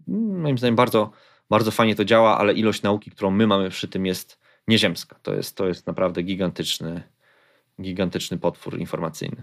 Ciekawe jest, o czym wspominałeś, no bo wiadomo, że jest dotarcie do tych klientów, e, jakaś pewnie konwersja też wzrasta i tak dalej, ale mnie tu ciekawi ten wątek tych e, skrócenia cyklów zakupowych, bo pamiętam kiedyś David Scott, taki no, znany inwestor VC, między innymi w HubSpota inwestował wiele lat temu. I on właśnie miał taki tekst, w którym mówił, no dobra, Wyobraźcie sobie, że macie swój produkt, tu jest nazwa produktu, cena 1000 dolarów, przycisk kup teraz. No i dlaczego klienci nie kupują? No i tam w trakcie tam całego tego wykładu tam opowiadał, no głównie dlatego, że wam nie ufają, tak? No bo nie ufają, że dostaną to, co im obiecujecie. I on miał jakiś taki tekst, w którym e, opisywał, jak skrócili cykl sprzedażowy z 9 miesięcy do jednego dnia. I w ciągu jednego dnia zrobili 3 czwarte rocznej sprzedaży i tam opisywał cały a, projekt, który no, to była jakaś konferencja, oczywiście, która była na, na, na wielkim wypasie. Idea była taka, ok, czego klient się boi? Klient boi się tego, że to rozwiązanie może się nie sprawdzić. Mhm. No więc posadzimy go na konferencji obok byłych klientów, którzy akurat wdrażali to samo rozwiązanie, które ich interesuje. No i wszystkie takie elementy tam odhaczali, bo to były różne wątpliwości, czyli jakby zaczęli w ogóle od obiekcji i na podstawie tych obiekcji stworzyli całą ścieżkę, żeby te obiekcje zneutralizować. I, I, świetnie im to zadziałało. I mam wrażenie, że wy zrobiliście trochę coś takiego, tylko w digitalu. To znaczy, wiecie, czego się może obawiać klient. Mhm. Oczywiście każdy klient y,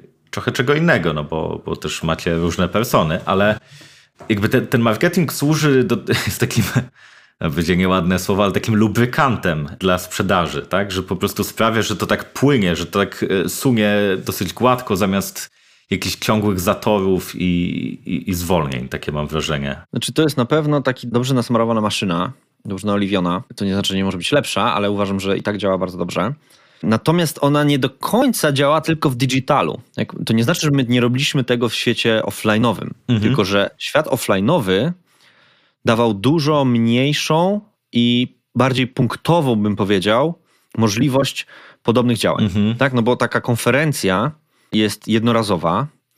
Możemy tych klientów posadzić faktycznie i to bardzo często tak było, tak, czy zapraszaliśmy na scenę klienta referencyjnego, czy, czy siadali bli, bliżej w mm, swoim gronie, żeby o tym przedyskutować. Mieliśmy nawet aktywności golfowe, wciąż mamy w tej chwili trochę zapauzowane, ale może zaraz się odblokują, gdzie robiliśmy Akademię Golfa dla C-Levelu, gdzie nasi, nasz zespół handlowy razem z zewnętrzną organizacją zapraszali konkretnych klientów, mhm. a nasz zespół handlowy zapraszał klienta jeszcze swojego referencyjnego i oprócz golfa ustawiał ich jeszcze na przykład we flighty wspólne albo wspólną akademię, żeby ze sobą porozmawiały i prosił na przykład, wiesz co, jak będziesz rozmawiać o tym storage'u, to wymieście te same bolączki, co ten e, drugi klient, a on dla was nie jest konkurencją, może byście powiedzieli mu parę słów przy okazji, nie?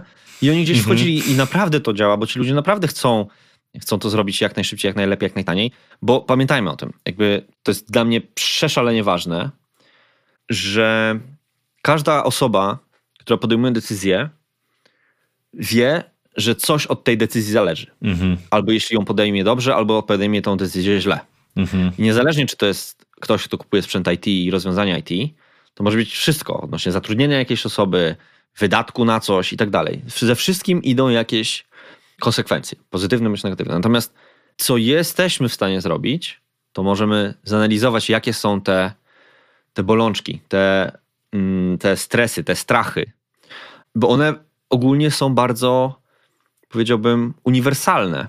Kwestia dobrego zrozumienia, i myślę, że to każdy handlowiec to bardzo dobrze tym wie, myślę, że marketing też powinien, mhm. żeby stworzyć tą analizę i jeśli ten klient nie mógł sprzedawać czegoś za tysiąc, bo na przykład e, chętnie w ogóle jakbyś ten artykuł gdzieś odgrzebał, chętnie bym go sobie przeczytał.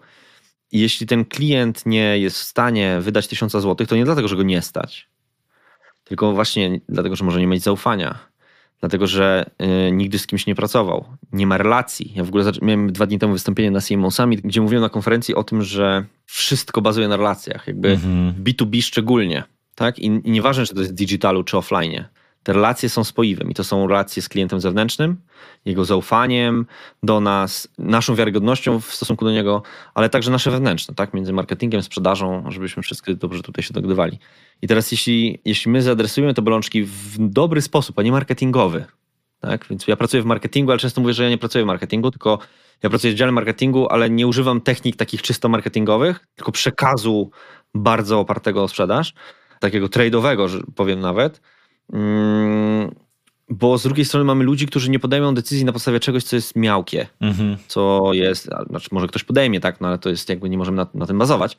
Tylko im więcej konkretu, im więcej mięsa, im więcej prawdziwości, naturalności i, i takiego, takiej siły, wiarygodności, to tym możemy wygrać. Tak? I, I to wszystko jest poparte doświadczeniem naszych sprzedawców, ich opieką, tym jak y, oni podchodzą do relacji z tymi klientami, jak w stanie są wstawić się za tym klientem. Tak? Mamy super mhm zespół handlowy, ostatnio z koleżanką Agnieszką rozmawialiśmy o tym, że ona jest w stanie w środku nocy wstać, pojechać do serwisu, żeby coś załatwić szybciej, bo serwis na przykład 24 na dobę, żeby coś załatwić szybciej dla klienta, bo wie, że to jej pomoże, tak? Mhm. Może to może być mała rzecz. I takie zaangażowanie jest ważne, tak? Żeby ten klient po drugiej stronie wiedział, że po drugiej stronie mam naprawdę partnera zaufanego, z przyjaciela prawie, że y, kogoś, kto mi pomoże zawsze, nie tylko do momentu, aż ja mm, zapłacę mu za deala. Tak? Więc Mhm. To jest kluczowe. I im większa organizacja, tym coraz większe jakby te takie trudności i nastawienie właśnie na rozwiązywanie tych insightów od strony klienckiej. Mhm. Okej, okay, to mam takie nawiązujące do tego pytanie od publiczności. Gdybyś mógł wymienić takie trzy, cztery czynniki, które najbardziej wpływają właśnie na e, no, to pytanie brzmiało konwersję lejka marketingowego, no ale tak naprawdę no, chodzi o to, że o to zainteresowanie i jakby no, zbliżanie się do tej, do tej transakcji handlowej tych klientów enterprise'owych, no bo oni w digitalu są, oczywiście, tak jak, tak jak mówisz, Ale jeszcze rok temu wiele osób mówiło, o jak się nie spotkasz z prezesem czy tam C-level, to nie ma opcji. A niektórzy w niektórych branżach to o, jak wódki nie wypijesz, tak, to, to nie podpiszesz umowy. A jednak chyba nie do końca tak jest. Znaczy, wiesz co, nawet przed pandemią bym powiedział, że tak nie jest. Oczywiście jak mamy z kimś fajne relacje, to możemy je celebrować w wszelki sposób, od golfa po jakieś imprezę, to nie ma znaczenia. Ale to nie, nie pójdziemy z kimś od razu na, na kolację, jeśli kogoś kompletnie nie znamy. Tak? Więc te relacje mhm. podsumuję, że to są dosyć istotne. Mm, czytałem wczoraj to pytanie właśnie. Bardzo w ogóle fajna inicjatywa, że, że zadajesz pytania publiczności, bo, bo to fajnie mm, też pobudza e, umysł do, do działania i do myślenia. E, myślałem o tym wczoraj troszkę wieczorem i powiem ci, że pierwsza rzecz, jaka e, przyszła mi do głowy, to od razu chciałem przejść do narzędzi. Tak na zasadzie mhm. wszystko wiem, dokładnie mhm. wiem, czym jest Enterprise, wiem jak to działa, od razu z głowy wymienię parę rzeczy, nie? Ale zacząłem to analizować trochę od drugiej strony, nie? I w każdym pytaniu zazwyczaj jest jeszcze dodatkowe kilka pytań. Mhm. I w pytaniu pod tytułem jak zwiększyć konwersję lejka sprzedażowego, czy tam marketingowo-sprzedażowego dla klientów Enterprise, to ja tutaj widzę co najmniej trzy pytania. Pierwsze, kim jest klient Enterprise? Czy wszyscy wiedzą, kim jest klient Enterprise? Bo co firma to może być trochę inna definicja. No może mi, że to wielkość organizacji, powyżej iluś tam pracowników i tak dalej. Natomiast dla mnie klient Enterprise ma trochę głębszą definicję i może nie jest książkowa, ale zaraz o niej powiem.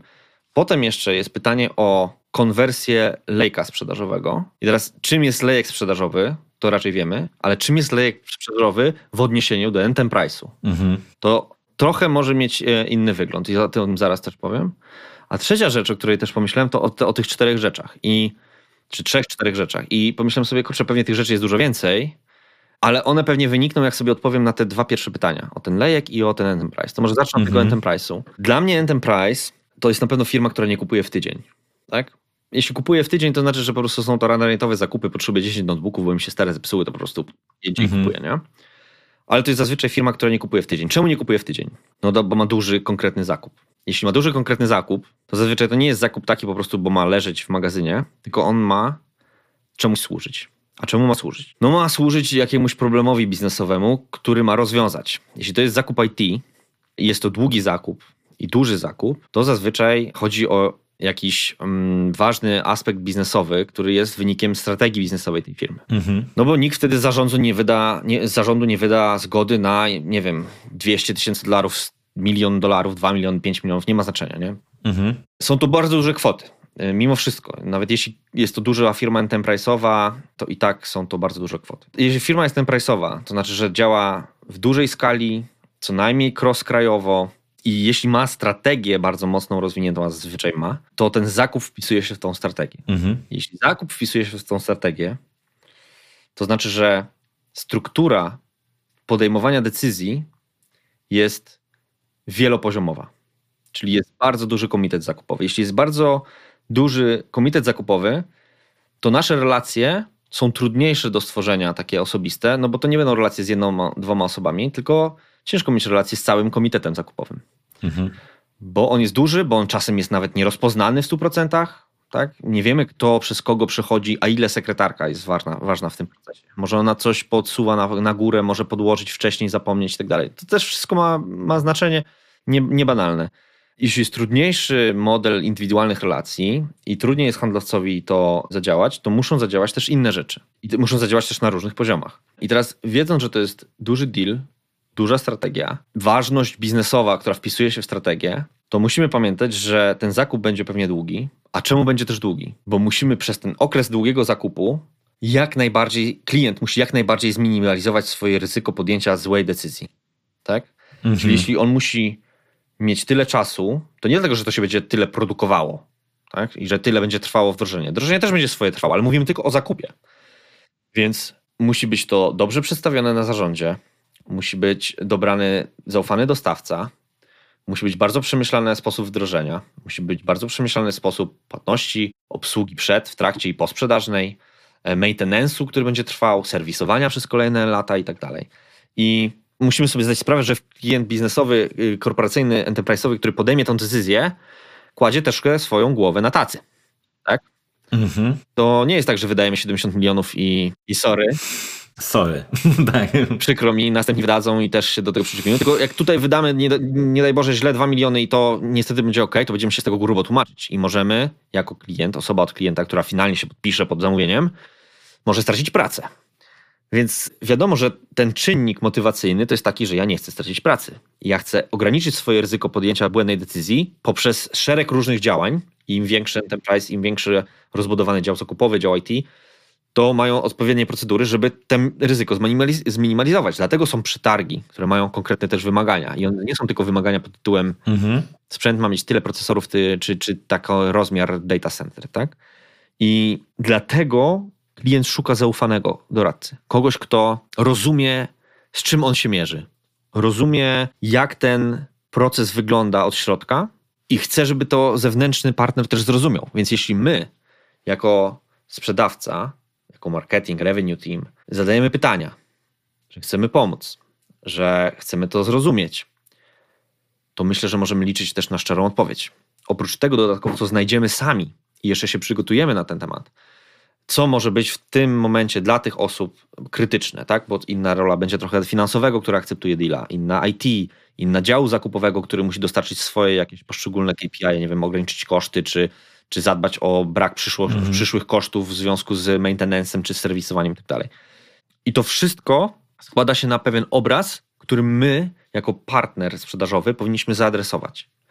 I teraz przejdę trochę do do tego, jak ewentualnie to zaadresować jeszcze zanim przejdę do lejka sprzedażowego, że jeśli ten handlowiec nasz na przykład nie ma mhm. e, znajomości ze z całym komitetem zakupowym, ale my chcemy zrobić wszystko, żeby jak najbardziej zanalizować ten komitet zakupowy, to po to tworzymy ten revenue team, w którym nie jest tylko handlowiec i my, tylko możemy poprosić, żeby do niego dołączył szef sprzedaży, szef GM, szef finansów, szef operacji, szef y, na przykład fabryki naszej, gdzie poprzez szereg działań kontentowych również i wchodzenia w interakcję z daną osobą z komitetu sprzedażowego, adresujemy te challenge tego klienta, upewniając go, że my wcale nie, jakby nie sprzedajemy marketingu, tylko że my chcemy pokazać, że my to rozumiemy. Jakby, jakby rozumiem, że masz takie wyzwania.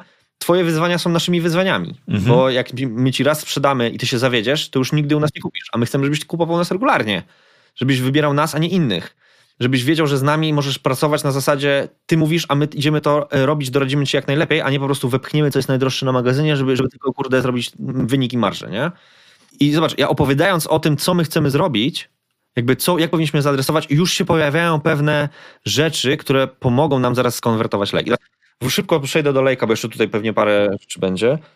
Dla mnie lejek sprzedażowy w Enterprise to jest kilkadziesiąt, jak nie kilkaset no może dobra, nie stańmy na razie na kilkudziesięciu, bo, nie robimy wszystkich dealów ze wszystkimi klientami w tym samym czasie, ale jest na pewno kilkadziesiąt y, lejków sprzedażowych pojedynczych, bo możemy je traktować personalnie, czyli konkretną personą, i wtedy ten lejek będzie wyglądał trochę inaczej, bo w innym miejscu adresujemy potrzebę finansowego dyrektora, czy jakiegoś szefa operacji, czy szefa zakupów, czy IT, czy prezesa, a w innym miejscu adresujemy, nie wiem, inżyniera, czy kogoś, kto będzie to wdrażał potem.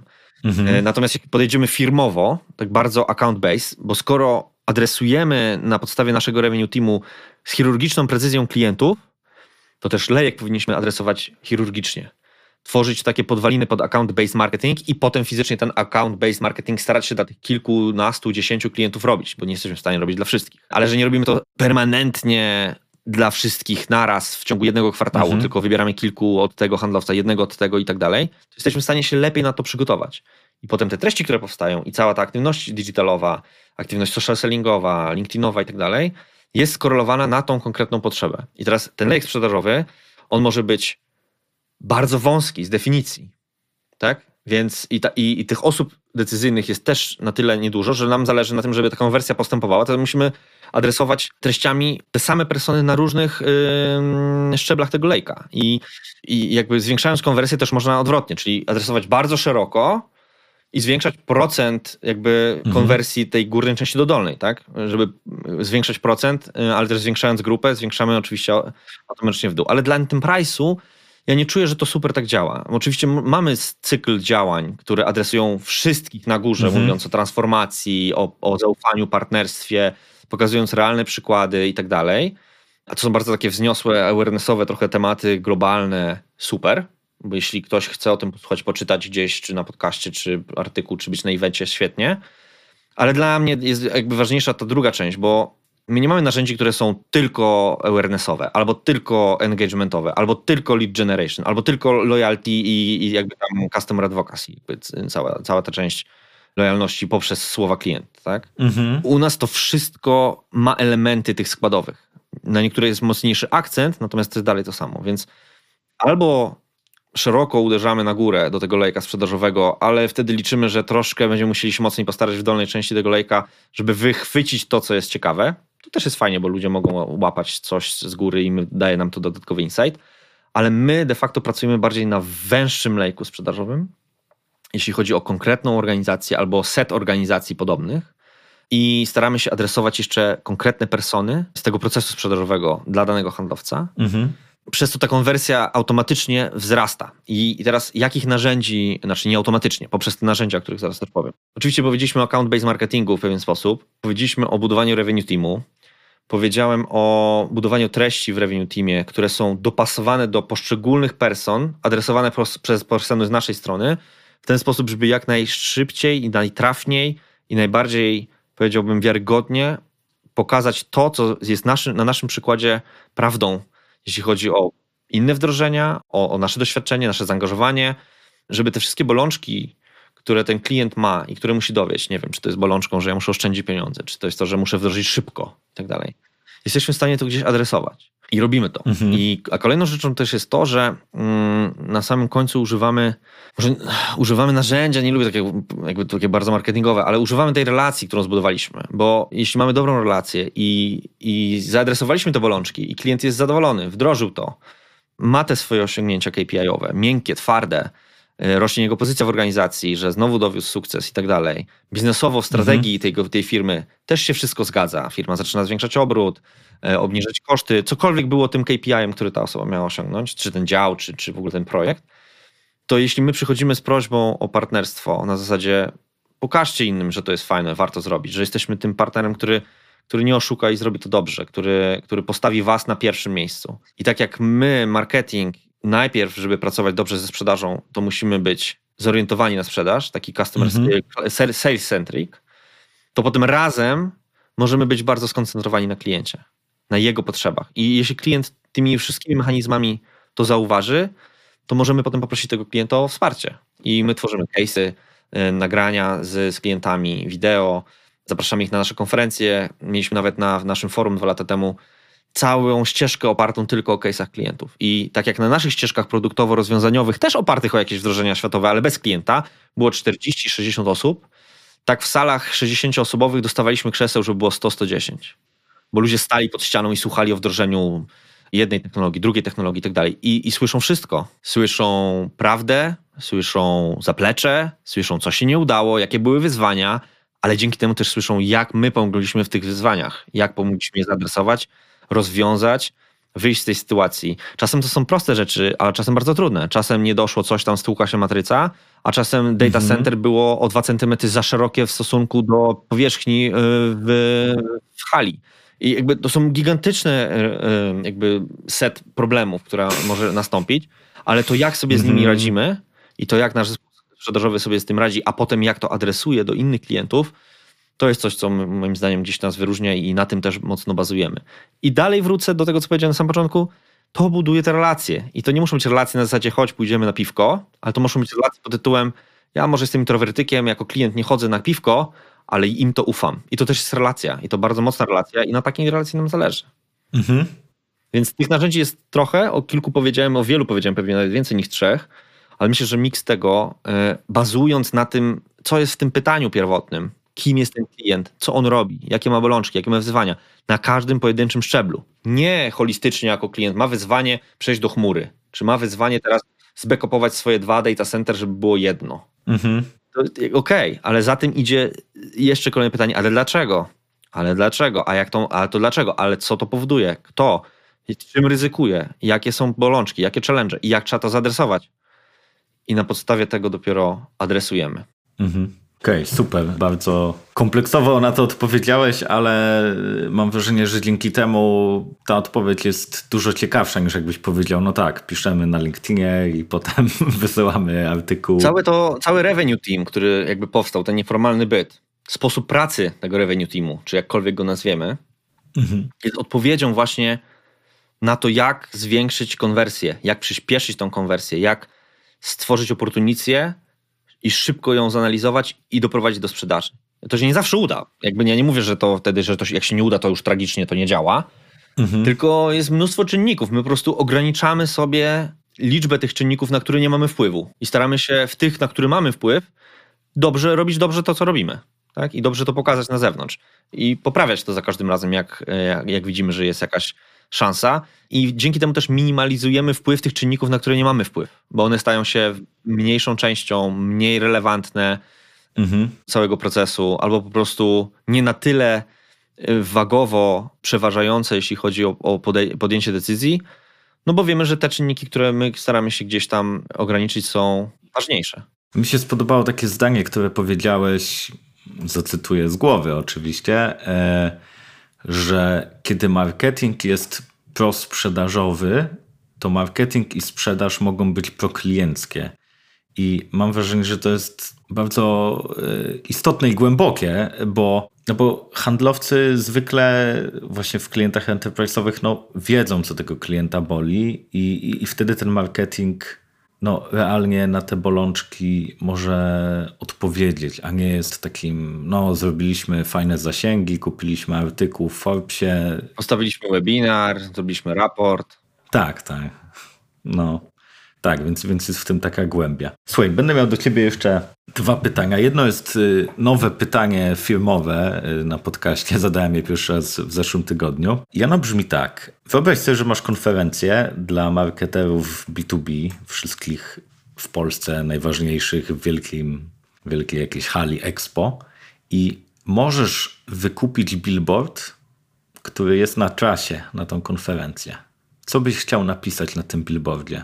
Żeby każdy z nich mógł to przeczytać i zastanowić się nad tym? Mm, ciekawe pytanie. Pierwsza część tego pytania odnośnie konferencji dla marketingowców B2B, to nie muszę sobie wyobrażać, ja wiem, że ją kiedyś zrobię. e, i, I powiem ci, że czemu zrobię? Bo chciałbym zrobić coś, na czym jakby wśród których ludzi będziemy mogli porozmawiać o tym, co się naprawdę dzieje na zapleczu. I, i ideą tego, że ja opowiadam o revenue teamie jest właśnie moja chęć dzielenia się taką moją praktyką, dla mnie najlepszą, ale nie najlepszą mhm. pewnie dla wszystkich, ale myślę, że bardzo jakby trafiającą pod, jakby pod, pod strzechy marketingowców, szczególnie B2B. I ja bym bardzo chciał, żeby taki przekaz, który mógłby się znaleźć na takim billboardzie, żeby był taki pod tytułem jedziemy na konferencję marketingową nie o marketingu, ale o pracy ze sprzedażą. Tak? W dowolnym aspekcie. Mhm. Tak? Ja nie chciałbym, żeby na konferencji marketingowej była marketingowa sprzedaż. Ja nie mówię, że takie konferencje są złe. Po prostu inny ich jest cel. Mhm. Moim celem jest, albo byłoby, tworzenie przestrzeni, platformy do wymiany doświadczeń od praktyków dla praktyków. Mhm. I dlatego nazywam to taką marketingowa konferencja bez marketingu. Jakby super, budujmy swoją eksperckość przez to, przez naszą ścieżkę, którą przeszliśmy, przez to, co zbudowaliśmy i to, co gdzieś tam się nie udało, a potem udało, a potem znowu nie udało, a potem znowu udało, aż w końcu się udało, a nie przez to, że e, wyciągniemy fajne KPI i zrobimy super prezentację. Tak też można, mhm. ale to jakby no, nie, moja, nie, nie moja trochę ścieżka, nie moja trochę bajka, tak? Jakby do mnie trafia, ja mogę siedzieć trzy godziny i słuchać podcastu, czy oglądać jakiś materiał, czytać materiał o prawdziwym case'ie, który jest z definicji mega pewnie nudny, tak? O tym, jak jakiś wielki konsultingowe konsorcjum ze Stanów musiało zmienić strategię i stworzyło swoją nową podwalinę pod, pod marketing i, i dlaczego im się to udało, niż obejrzeć 20 slajdów, 20 minut z migającymi obrazkami. Mhm. Jakby, e, rozumiesz, o co mi chodzi, nie? Mhm. Jestem z tych ludzi, gdzie uwielbiam dobry marketing, nieważne jaki on jest, czy B2B, czy B2C, ale jak ja mam się czegoś nauczyć, mam się gdzieś rozwinąć i jeszcze przy okazji pomóc rozwinąć innym, to ja chcę być inżyniersko konkretny. Mhm. Jasne no, szukasz głębi. Tak, znaczy nie wiem jeszcze jakbym to napisał, czy w cudzysłowie, ale konferencja marketingu B2B bez marketingu. Tak, tak bym mhm. pewnie napisał na billboardzie. Może te drugie marketingu byłoby w cudzysłowie, żeby wiedzieli, że to chodzi o taki marketing, e, marketing, tak? Mhm. Okej, okay, dobra, to takie pytanie na koniec luźniejsze. Co, właściwie dwa. Co cię najbardziej zaskoczyło przez te lata twojej kariery w różnych firmach, no bo ty w Delu jesteś od lat, ale też pracowałeś, wiem, chyba w Toshibie, z tego co kojarzę. W Toshibie, dacie. Mhm. A, a, a co cię rozbawiło w ciągu, jeżeli masz jakąś anegdotę czy historię do podzielenia się? O, rozbawiło to mnie wiele rzeczy.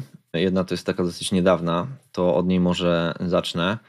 Pamiętasz, mówiłem na samym początku e, naszej rozmowy o tym, że przeszliśmy do digitalu z dnia na dzień, mhm. E, bez większych przeszkód. Baczyłem, to było bardzo dużą pracą i tak dalej, ale też nie było takiej dużej, powiedziałbym, spinki na, na taką korporacyjną jakość, bym powiedział, jeśli chodzi o wizerunek. Jakby wizerunek, taki bardziej layoutowy wizerunek, a nie wizerunek ekspercki, żebyśmy się zrozumieli.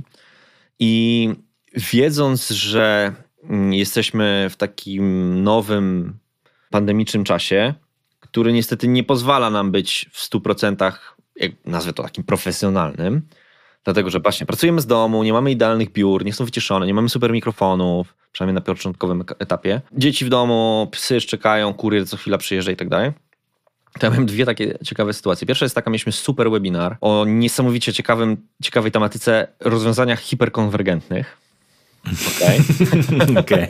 E, ale to, bardzo, to są bardzo dobre rozwiązania, notabene, takie, mhm. które, które pozwalają orkiestrować różnymi zasobami e, hardware'owymi i software'owymi z jednego miejsca, niezależnie od tego, co tam jest w środku, co bardzo ułatwia zarządzanie jakby technicznym osobom tą infrastrukturą.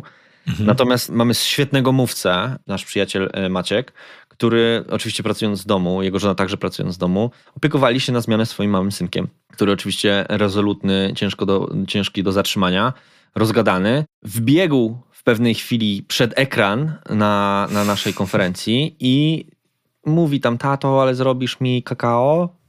A ojciec mówi, oczywiście, że ci zrobię syneczku, ale z pianką? Tak, z pianką, z pianką. I w normalnych czasach, mhm. gdzie nie jesteśmy w digitalu, pewnie byłaby konsternacja. Ludzie by zaczęli, ojejku, o Boże, co to się wydarzyło, w ogóle nie traktują nas poważnie i tak dalej. A tutaj po prostu było to tak wplecione naturalnie, bo to było naturalne, to nie było inscenizowane. I automatycznie posypałeś na czacie informacje, pozdrowienia dla juniora, ja też bym chciał piankę, ja też bym chciał kakałko i, tak, i to dziesiątki informacji po prostu. I, I to buduje jeszcze bardziej, zbudowało taką wiarygodność naszego speakera, mhm. który tak już miał świetną tą wiarygodność, jakby nie było tutaj nic do zarzucenia. Ale też dodało całemu formatowi takiego dodatkowego blasku na zasadzie, że my jesteśmy wszyscy w tym samym czasie, na tej samej łódce, wiosłujemy w tą samą stronę, i takie rzeczy będą się zdarzały i nie ma tutaj nic złego w tym. I to było takie jakby odpuszczenie takie mm, nie tylko dla tego speakera i dla ludzi, ale też dla nas jako marketingu i sprzedaży, dla organizatorów, że na zasadzie o Jezu, faktycznie, nie ma co się aż tak napinać, trzeba to po prostu do przodu po prostu ma być po, po naszemu i było. I to było super. Mhm. A drugą taką podobną sytuację miałem osobiście. Wystąpiłem na takiej konferencji marketingowej i miałem właśnie taką rozmowę z Tomaszem Kamelem, gdzie ja w domu miałem rozstawione studio, lampy, tło, żeby to wszystko wyglądało w miarę w porządku. Testy jeden dzień wcześniej, rano i tak dalej. Łączymy się, dostaję pytanie, coś o digitalowych eventach, przerzucenie się i tak dalej, wiadomo, co jest ważne, na co zwracać uwagę. I zaczynam mówić i zdążę powiedzieć witam Państwa, witam Tomku i w tym momencie wyłączyło mi Zooma. Jakby, jakby po prostu wyłączyło się. I ja patrzę, że się wyłączyło i od razu się zresetowało, kółeczko zaczęło migać i, i się kręcić i nagle się połączyło. Ja tylko podszedłem do komputera, bo miałem tu komputer, tam miałem kamerę. Mhm. Kliknąłem mikrofon, kliknąłem kamerę, szybko pobiegłem tam i mówię, już jestem. A Tomek, no właśnie, to są uroki eventu na żywo. Widzą Państwo, że tutaj nie ma inscenizacji żadnej, scenariusz jest, ale nie jest to wszystko nagrane, jest to 100% na żywo. A ja mówię tak, wiedzą Państwo, to jest dokładna sytuacja, która też się niedawno mi przydarzyła. I chciałem powiedzieć w tej chwili, że to się wcale nic nie wyłączyło, tylko ja to wyłączyłem sam, bo kurier przyjechał. I to też było takie bardzo, powiedziałbym, e, rozluźniające i naturalne. Mhm. I, I to jest potem gdzieś pamiętane, doceniane i, i to nam buduje pewien jakiś taki luz na kolejne wystąpienia, kolejną pracę, którą my dajemy. I te przykłady podajemy też często naszym nowym gdzieś speakerom, którzy dochodzą do tego grona i tak dalej, czy zewnętrznym klientom, którzy nagle się stresują, że muszą wypaść nie wiadomo jak super profesjonalnie. A mówimy, bądź sobą, bądź autentyczny. To jest clue do sukcesu, tak? Jakby przekaż to, w czym jesteś dobry, o czym wiesz to nikt cię nie, za, nie, nie zagniecie niczym, tak? Jakby będziesz mówił szczerze. I to było fantastyczne. I, ta pierwsza część pytania jeszcze, co y, pytałeś o co mnie zaskoczyło? Mhm, tak, tak. W jakim aspekcie pytałeś, co mnie zaskoczyło? No, W takim sensie, że kiedyś ci się wydawało, że jest jakoś, a potem odkryłeś, że jest jednak zupełnie inaczej. O, o Jezu, o matko. To wiesz co, to ja, ja siedzę w marketingu B2B jakby tak, no, 7 lat to tak ciurkiem, bym powiedział, ale zaczynałem w tych dacie, dwa lata potem troszkę w Toshibie, tam było bardziej B2C, ale też było trochę B2B.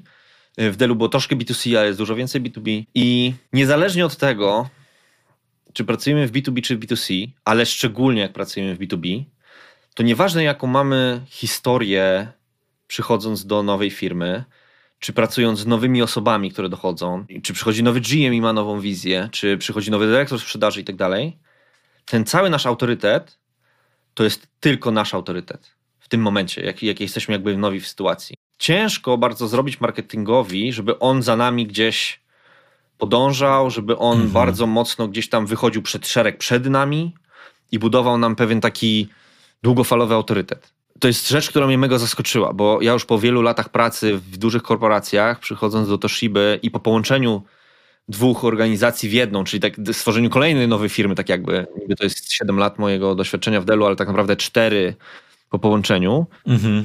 ja musiałem jakby zaczynać wszystko od nowa. No może nie wszystko, jakby, bo dużo wiedzy, doświadczenia miałem, więc wiedziałem, jak to wszystko budować, ale to budowanie musiałem zacząć od początku. Wypracowywanie relacji, tego autorytetu. Wiele początkowych spotkań było niesamowicie trudnych i jest za każdym razem trudne, bo marketing ma trochę tendencję wychodzenia znowu od, od marketingu, tak? Bo my już to zrobiliśmy, my mhm. już wiemy, że to narzędzie działa, to choć zróbmy to jeszcze raz, to na pewno zadziała. Okej, okay. my mamy takie przekonanie i pewnie w wielu procentach, nie wiem, 70, 90, zależy kto jaki konkretny biznes, pewnie to jest prawdziwe.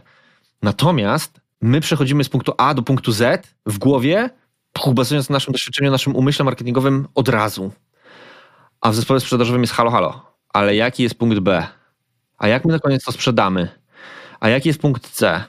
I tu się zaczyna na zasadzie taka druga ścieżka pod tytułem i znowu wrócę do Revenue Team, że wejście głębokie w rozmowy ze sprzedażą i dojście do takiego neutralnego gruntu, dokopanie się do żywej ziemi, w rozmowach i pamiętanie o tym za każdym razem, to jest coś, co jest w mojej głowie na zasadzie, powinienem sobie tu karteczkę przykleić, nie? Na zasadzie nie wychodź od narzędzi, od swojego doświadczenia. Wyjdź od budowania insightu klienckiego, od szukania go jeszcze raz, nawet jeśli to, co ty powiedziałeś wcześniej, mm. bazuje już na tym insightie, wróć do podstaw, zacznij rozmawiać jeszcze raz od samego początku. Co jest przedmiotem tej sprawy? Co chcemy osiągnąć? Jaki ma problem klient? Jaki wy macie problem? Skup się na sprzedaży, skup się na kliencie. I mimo, że to jest, jeszcze raz powiedziałem, czasem jest bardzo ten sam podobny problem. Nawet ten sam insight może być jeszcze raz analizowany. Ale nam się tylko tak może wydawać. Tak jak powiedziałem, jest tak wielka machina procesu zakupowego B2B, tak wiele czynników ma na to wpływ, gdzie czasem jeden malutki czynnik, który wydawałby się nieznaczący, może nam położyć w ogóle całą naszą strategię, cały nasz plan marketingowo-sprzedażowy. Dlatego mhm. powrót do początku nie tylko nam, nam, marketingowcom, daje lepsze zrozumienie, ale buduje tę dobrą relację z zespołem sprzedażowym, z szefem sprzedaży, sprzedaży na przykład, że my naprawdę chcemy zrozumieć istotę problemu, że my naprawdę chcemy pomóc. I wtedy to rozwiązanie jest wspólne. Ja, jakby musimy pamiętać, że my pracujemy z masą genialnych indywidualistów, ambitnych bestii, których celem jest sprzedaż. Jakby bardziej jakby takich krwiożerczych bytów moim zdaniem nie ma. I teraz wchodzimy my, równie ambitni, ze swoimi celami, które powinny być zbieżne, a czasem nie zawsze są. I teraz pokora. Pokażmy tą pokorę trochę od takiej strony no, leadershipu takiego, że my nie sterujemy tym biznesem. To nie jest FMCG, gdzie lepsza promocja, czy, czy, czy nie wiem, jakaś tam jogurt czy cokolwiek, nie umniejszając, bo to są super akcje. Ja uwielbiam to obserwować, jak to mhm. super działa. Sam jestem konsumentem i, i łapię się na to celowo nawet, tak? Natomiast y, to są akcje drive'owane przez marketing i marketing ma tutaj dużo do powiedzenia, bo sprzedaż zazwyczaj jest outsourcowana przez sieci nasze własne, zależne i tak dalej. Natomiast, natomiast tutaj jest B2B, ten marketing jest wsparciem dla tej sprzedaży. Nie lubię stwierdzenia marketing, ale ten revenue team trochę takim właśnie z marketingiem jest. I staram się o tym pamiętać i staram się wszystkich o to uczulać. Na zasadzie rozmawiajmy od początku, za każdym razem. Budujmy nasze credibility poprzez bardzo głębokie zrozumienie tematu. I to jest coś, co potrafię w ciągu kwartału dostać po prostu obuchem w głowę, zderzyć się ze ścianą, mimo że mam dosyć duże doświadczenie, mój zespół też coraz większe. I po prostu trafiamy czasem po prostu na zasadzie, ale po co to wszystko? To nie będzie działało. To jest bez mhm. sensu i musimy rozpocząć całą tą rozmowę od początku. Ale jakbyśmy zaczęli od razu w ten sposób, to byśmy się naprawdę gdzieś tam dużo frustracji, jakby zachowalibyśmy nasz czas od frustracji i dużo łatwiej by nam było po prostu też motywować się codziennie do pracy. Myślę, że to są takie główne punkty. Mhm, Okej, okay, dzięki wielkie. To już będziemy kończyć, ale pytanie, czy masz kogoś, tak top of mind w głowie, kogo powinienem zaprosić na taką rozmowę, hmm, jaką my odbyliśmy sobie dzisiaj? Wiesz co, no, zawsze możesz zaprosić kogoś, kto jest ze, ze sprzedaży, żeby posłuchać z drugiej strony. Mhm. Kto to jest? Hmm, od nas zespołu sprzedażowego mógłbyś wszystkich zaprosić, nie? I, i szefa sprzedaży enterprise'owych klientów. Bardzo ciekawa z nim rozmowa. On dużo też jest jakby ekspertem odnośnie tematów związanych z leadershipem, y, z takimi wyzwaniami odnośnie zarządzania zespołem, organizacją, strukturami, to on, Krzysiek jest tutaj na pewno ekspertem, nasz GM, Darek Piotrowski, jakby autorytet też sam w sobie. Ze strony takiej marketingowo-sprzedażowej, szczególnie na przykład w tych tematach związanych z social sellingiem, no to no, na pewno miała przyjaciółka Kasia Sitarska, z którą bardzo mocno współpracujemy. Mm -hmm. Mi się mhm. wydaje, że inspirujemy się i uzupełniamy na, e, nawzajem. Mm, I, i, I ona jest jakby dużą jakby ambasadorką idei właśnie mm, tworzenia tych programów social sellingowych, bazując na zdrowej, ułożonej relacji z zespołem handlowym. Jakby ona z doświadczenia wdrażała to w mhm. kilka firmach, w tym w Delu i wie, że bez tego się nie, nie da. Po prostu jest to jeden z elementów, tak? Jakby social selling sam się nie wdroży. Hmm, kto jeszcze? No nie wiem, jakby, jakby jak konkretna jakaś, na przykład y, świetnym y, rozmówcą, rozmówcami, jeśli chodzi o marketing, na przykład są moi, moi, moi znajomi z z tego nowo powstałego community CMO Insights, z którymi sobie rozmawiamy regularnie na jakieś tematy, mniej lub bardziej regularnie.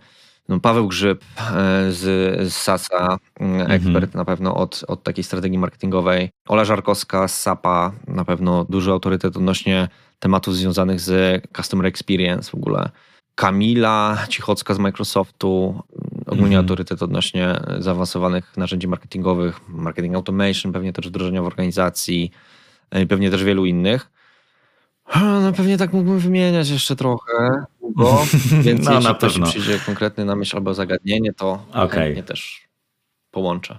Dobra, dobra. To ja jeszcze tylko na koniec powiem, że Marcin tak tego nie reklamował wprost, ale y, rozpoczął tą nową inicjatywę B2B Insights, CMO Insights. Tak, Boże, tak, CMO Insights, B2B to ja mam, e, oczywiście ciebie łączę w głowie od razu.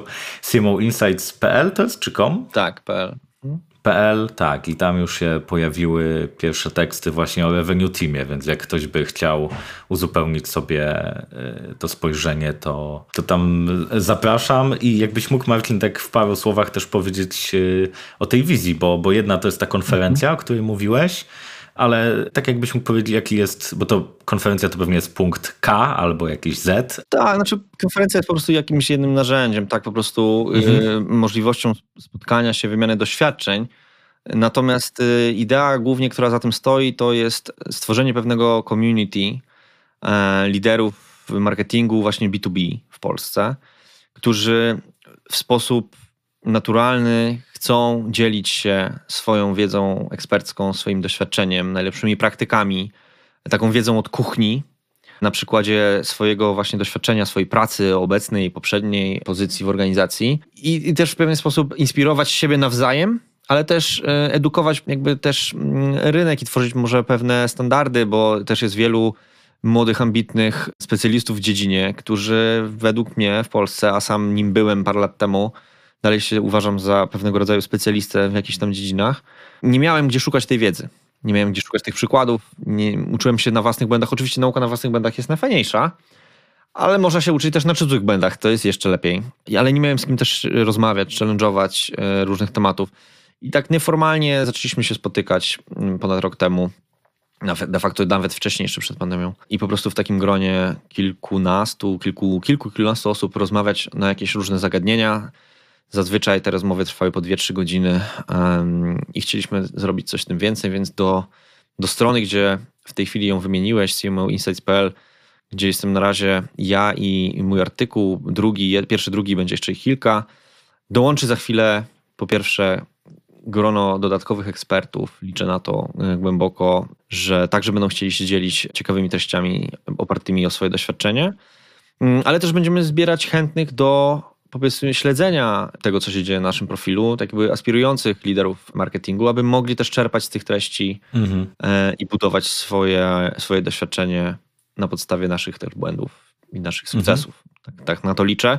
Więc oczywiście zapraszam i liderów, i aspirujących do zostania liderami, szefami e, marketingu bądź działów marketingu B2B e, w organizacjach. O, zachęcam do dołączenia po prostu do, do naszej inicjatywy. Wkrótce rozpoczniemy pewnie gdzieś taką szczegółową komunikację tego i, i, mhm. i moduł rejestracyjny na stronie, ale już można gdzieś śledzić na, na LinkedInie pierwsze wpisy, na, na profilu o tej samej nazwie, plus właśnie na tej stronie pierwsze rzeczy będziemy powiedzmy startupowo to rozbudowywać, tak? Jako mhm. takie, na, na, takie nasze trochę hobby, bym powiedział, i, i taka misja z wizją tutaj poprawy jakości, nie wiem, że nie poprawy, albo jakby stworzenia pewnych standardów jakości marketingu B2B w Polsce ze wszelkich sektorów, tak? Nie tylko mhm. z firm, które wspomniałem, z moimi znajomymi, ale też liczymy właśnie na szersze spojrzenie cross-sektorowe E, żeby dzielić mhm. się tymi doświadczeniami, bo myślę, że możemy się naprawdę tutaj super inspirować. I ta konferencja myślę, że będzie po prostu wynikową możliwe taką, takich po prostu najlepszych praktyk, ale myślę, że będzie też wiele różnych innych narzędzi, wehikułów z formatami treści, które będziemy chcieli dostarczać i spotykać się regularniej niż raz w roku na konferencji. Tak więc mhm. liczę, że takie community będzie miało swoje cykliczne spotkania kilka razy w roku, jak nie więcej, i będziemy mogli naprawdę się też poznać fizycznie już w okresie popandemicznym. Mhm. Super, super. To dzięki, dzięki w takim razie Marcin za to wyjaśnienie i za, za naszą rozmowę i do zobaczenia. Dziękuję bardzo. Do zobaczenia, do usłyszenia.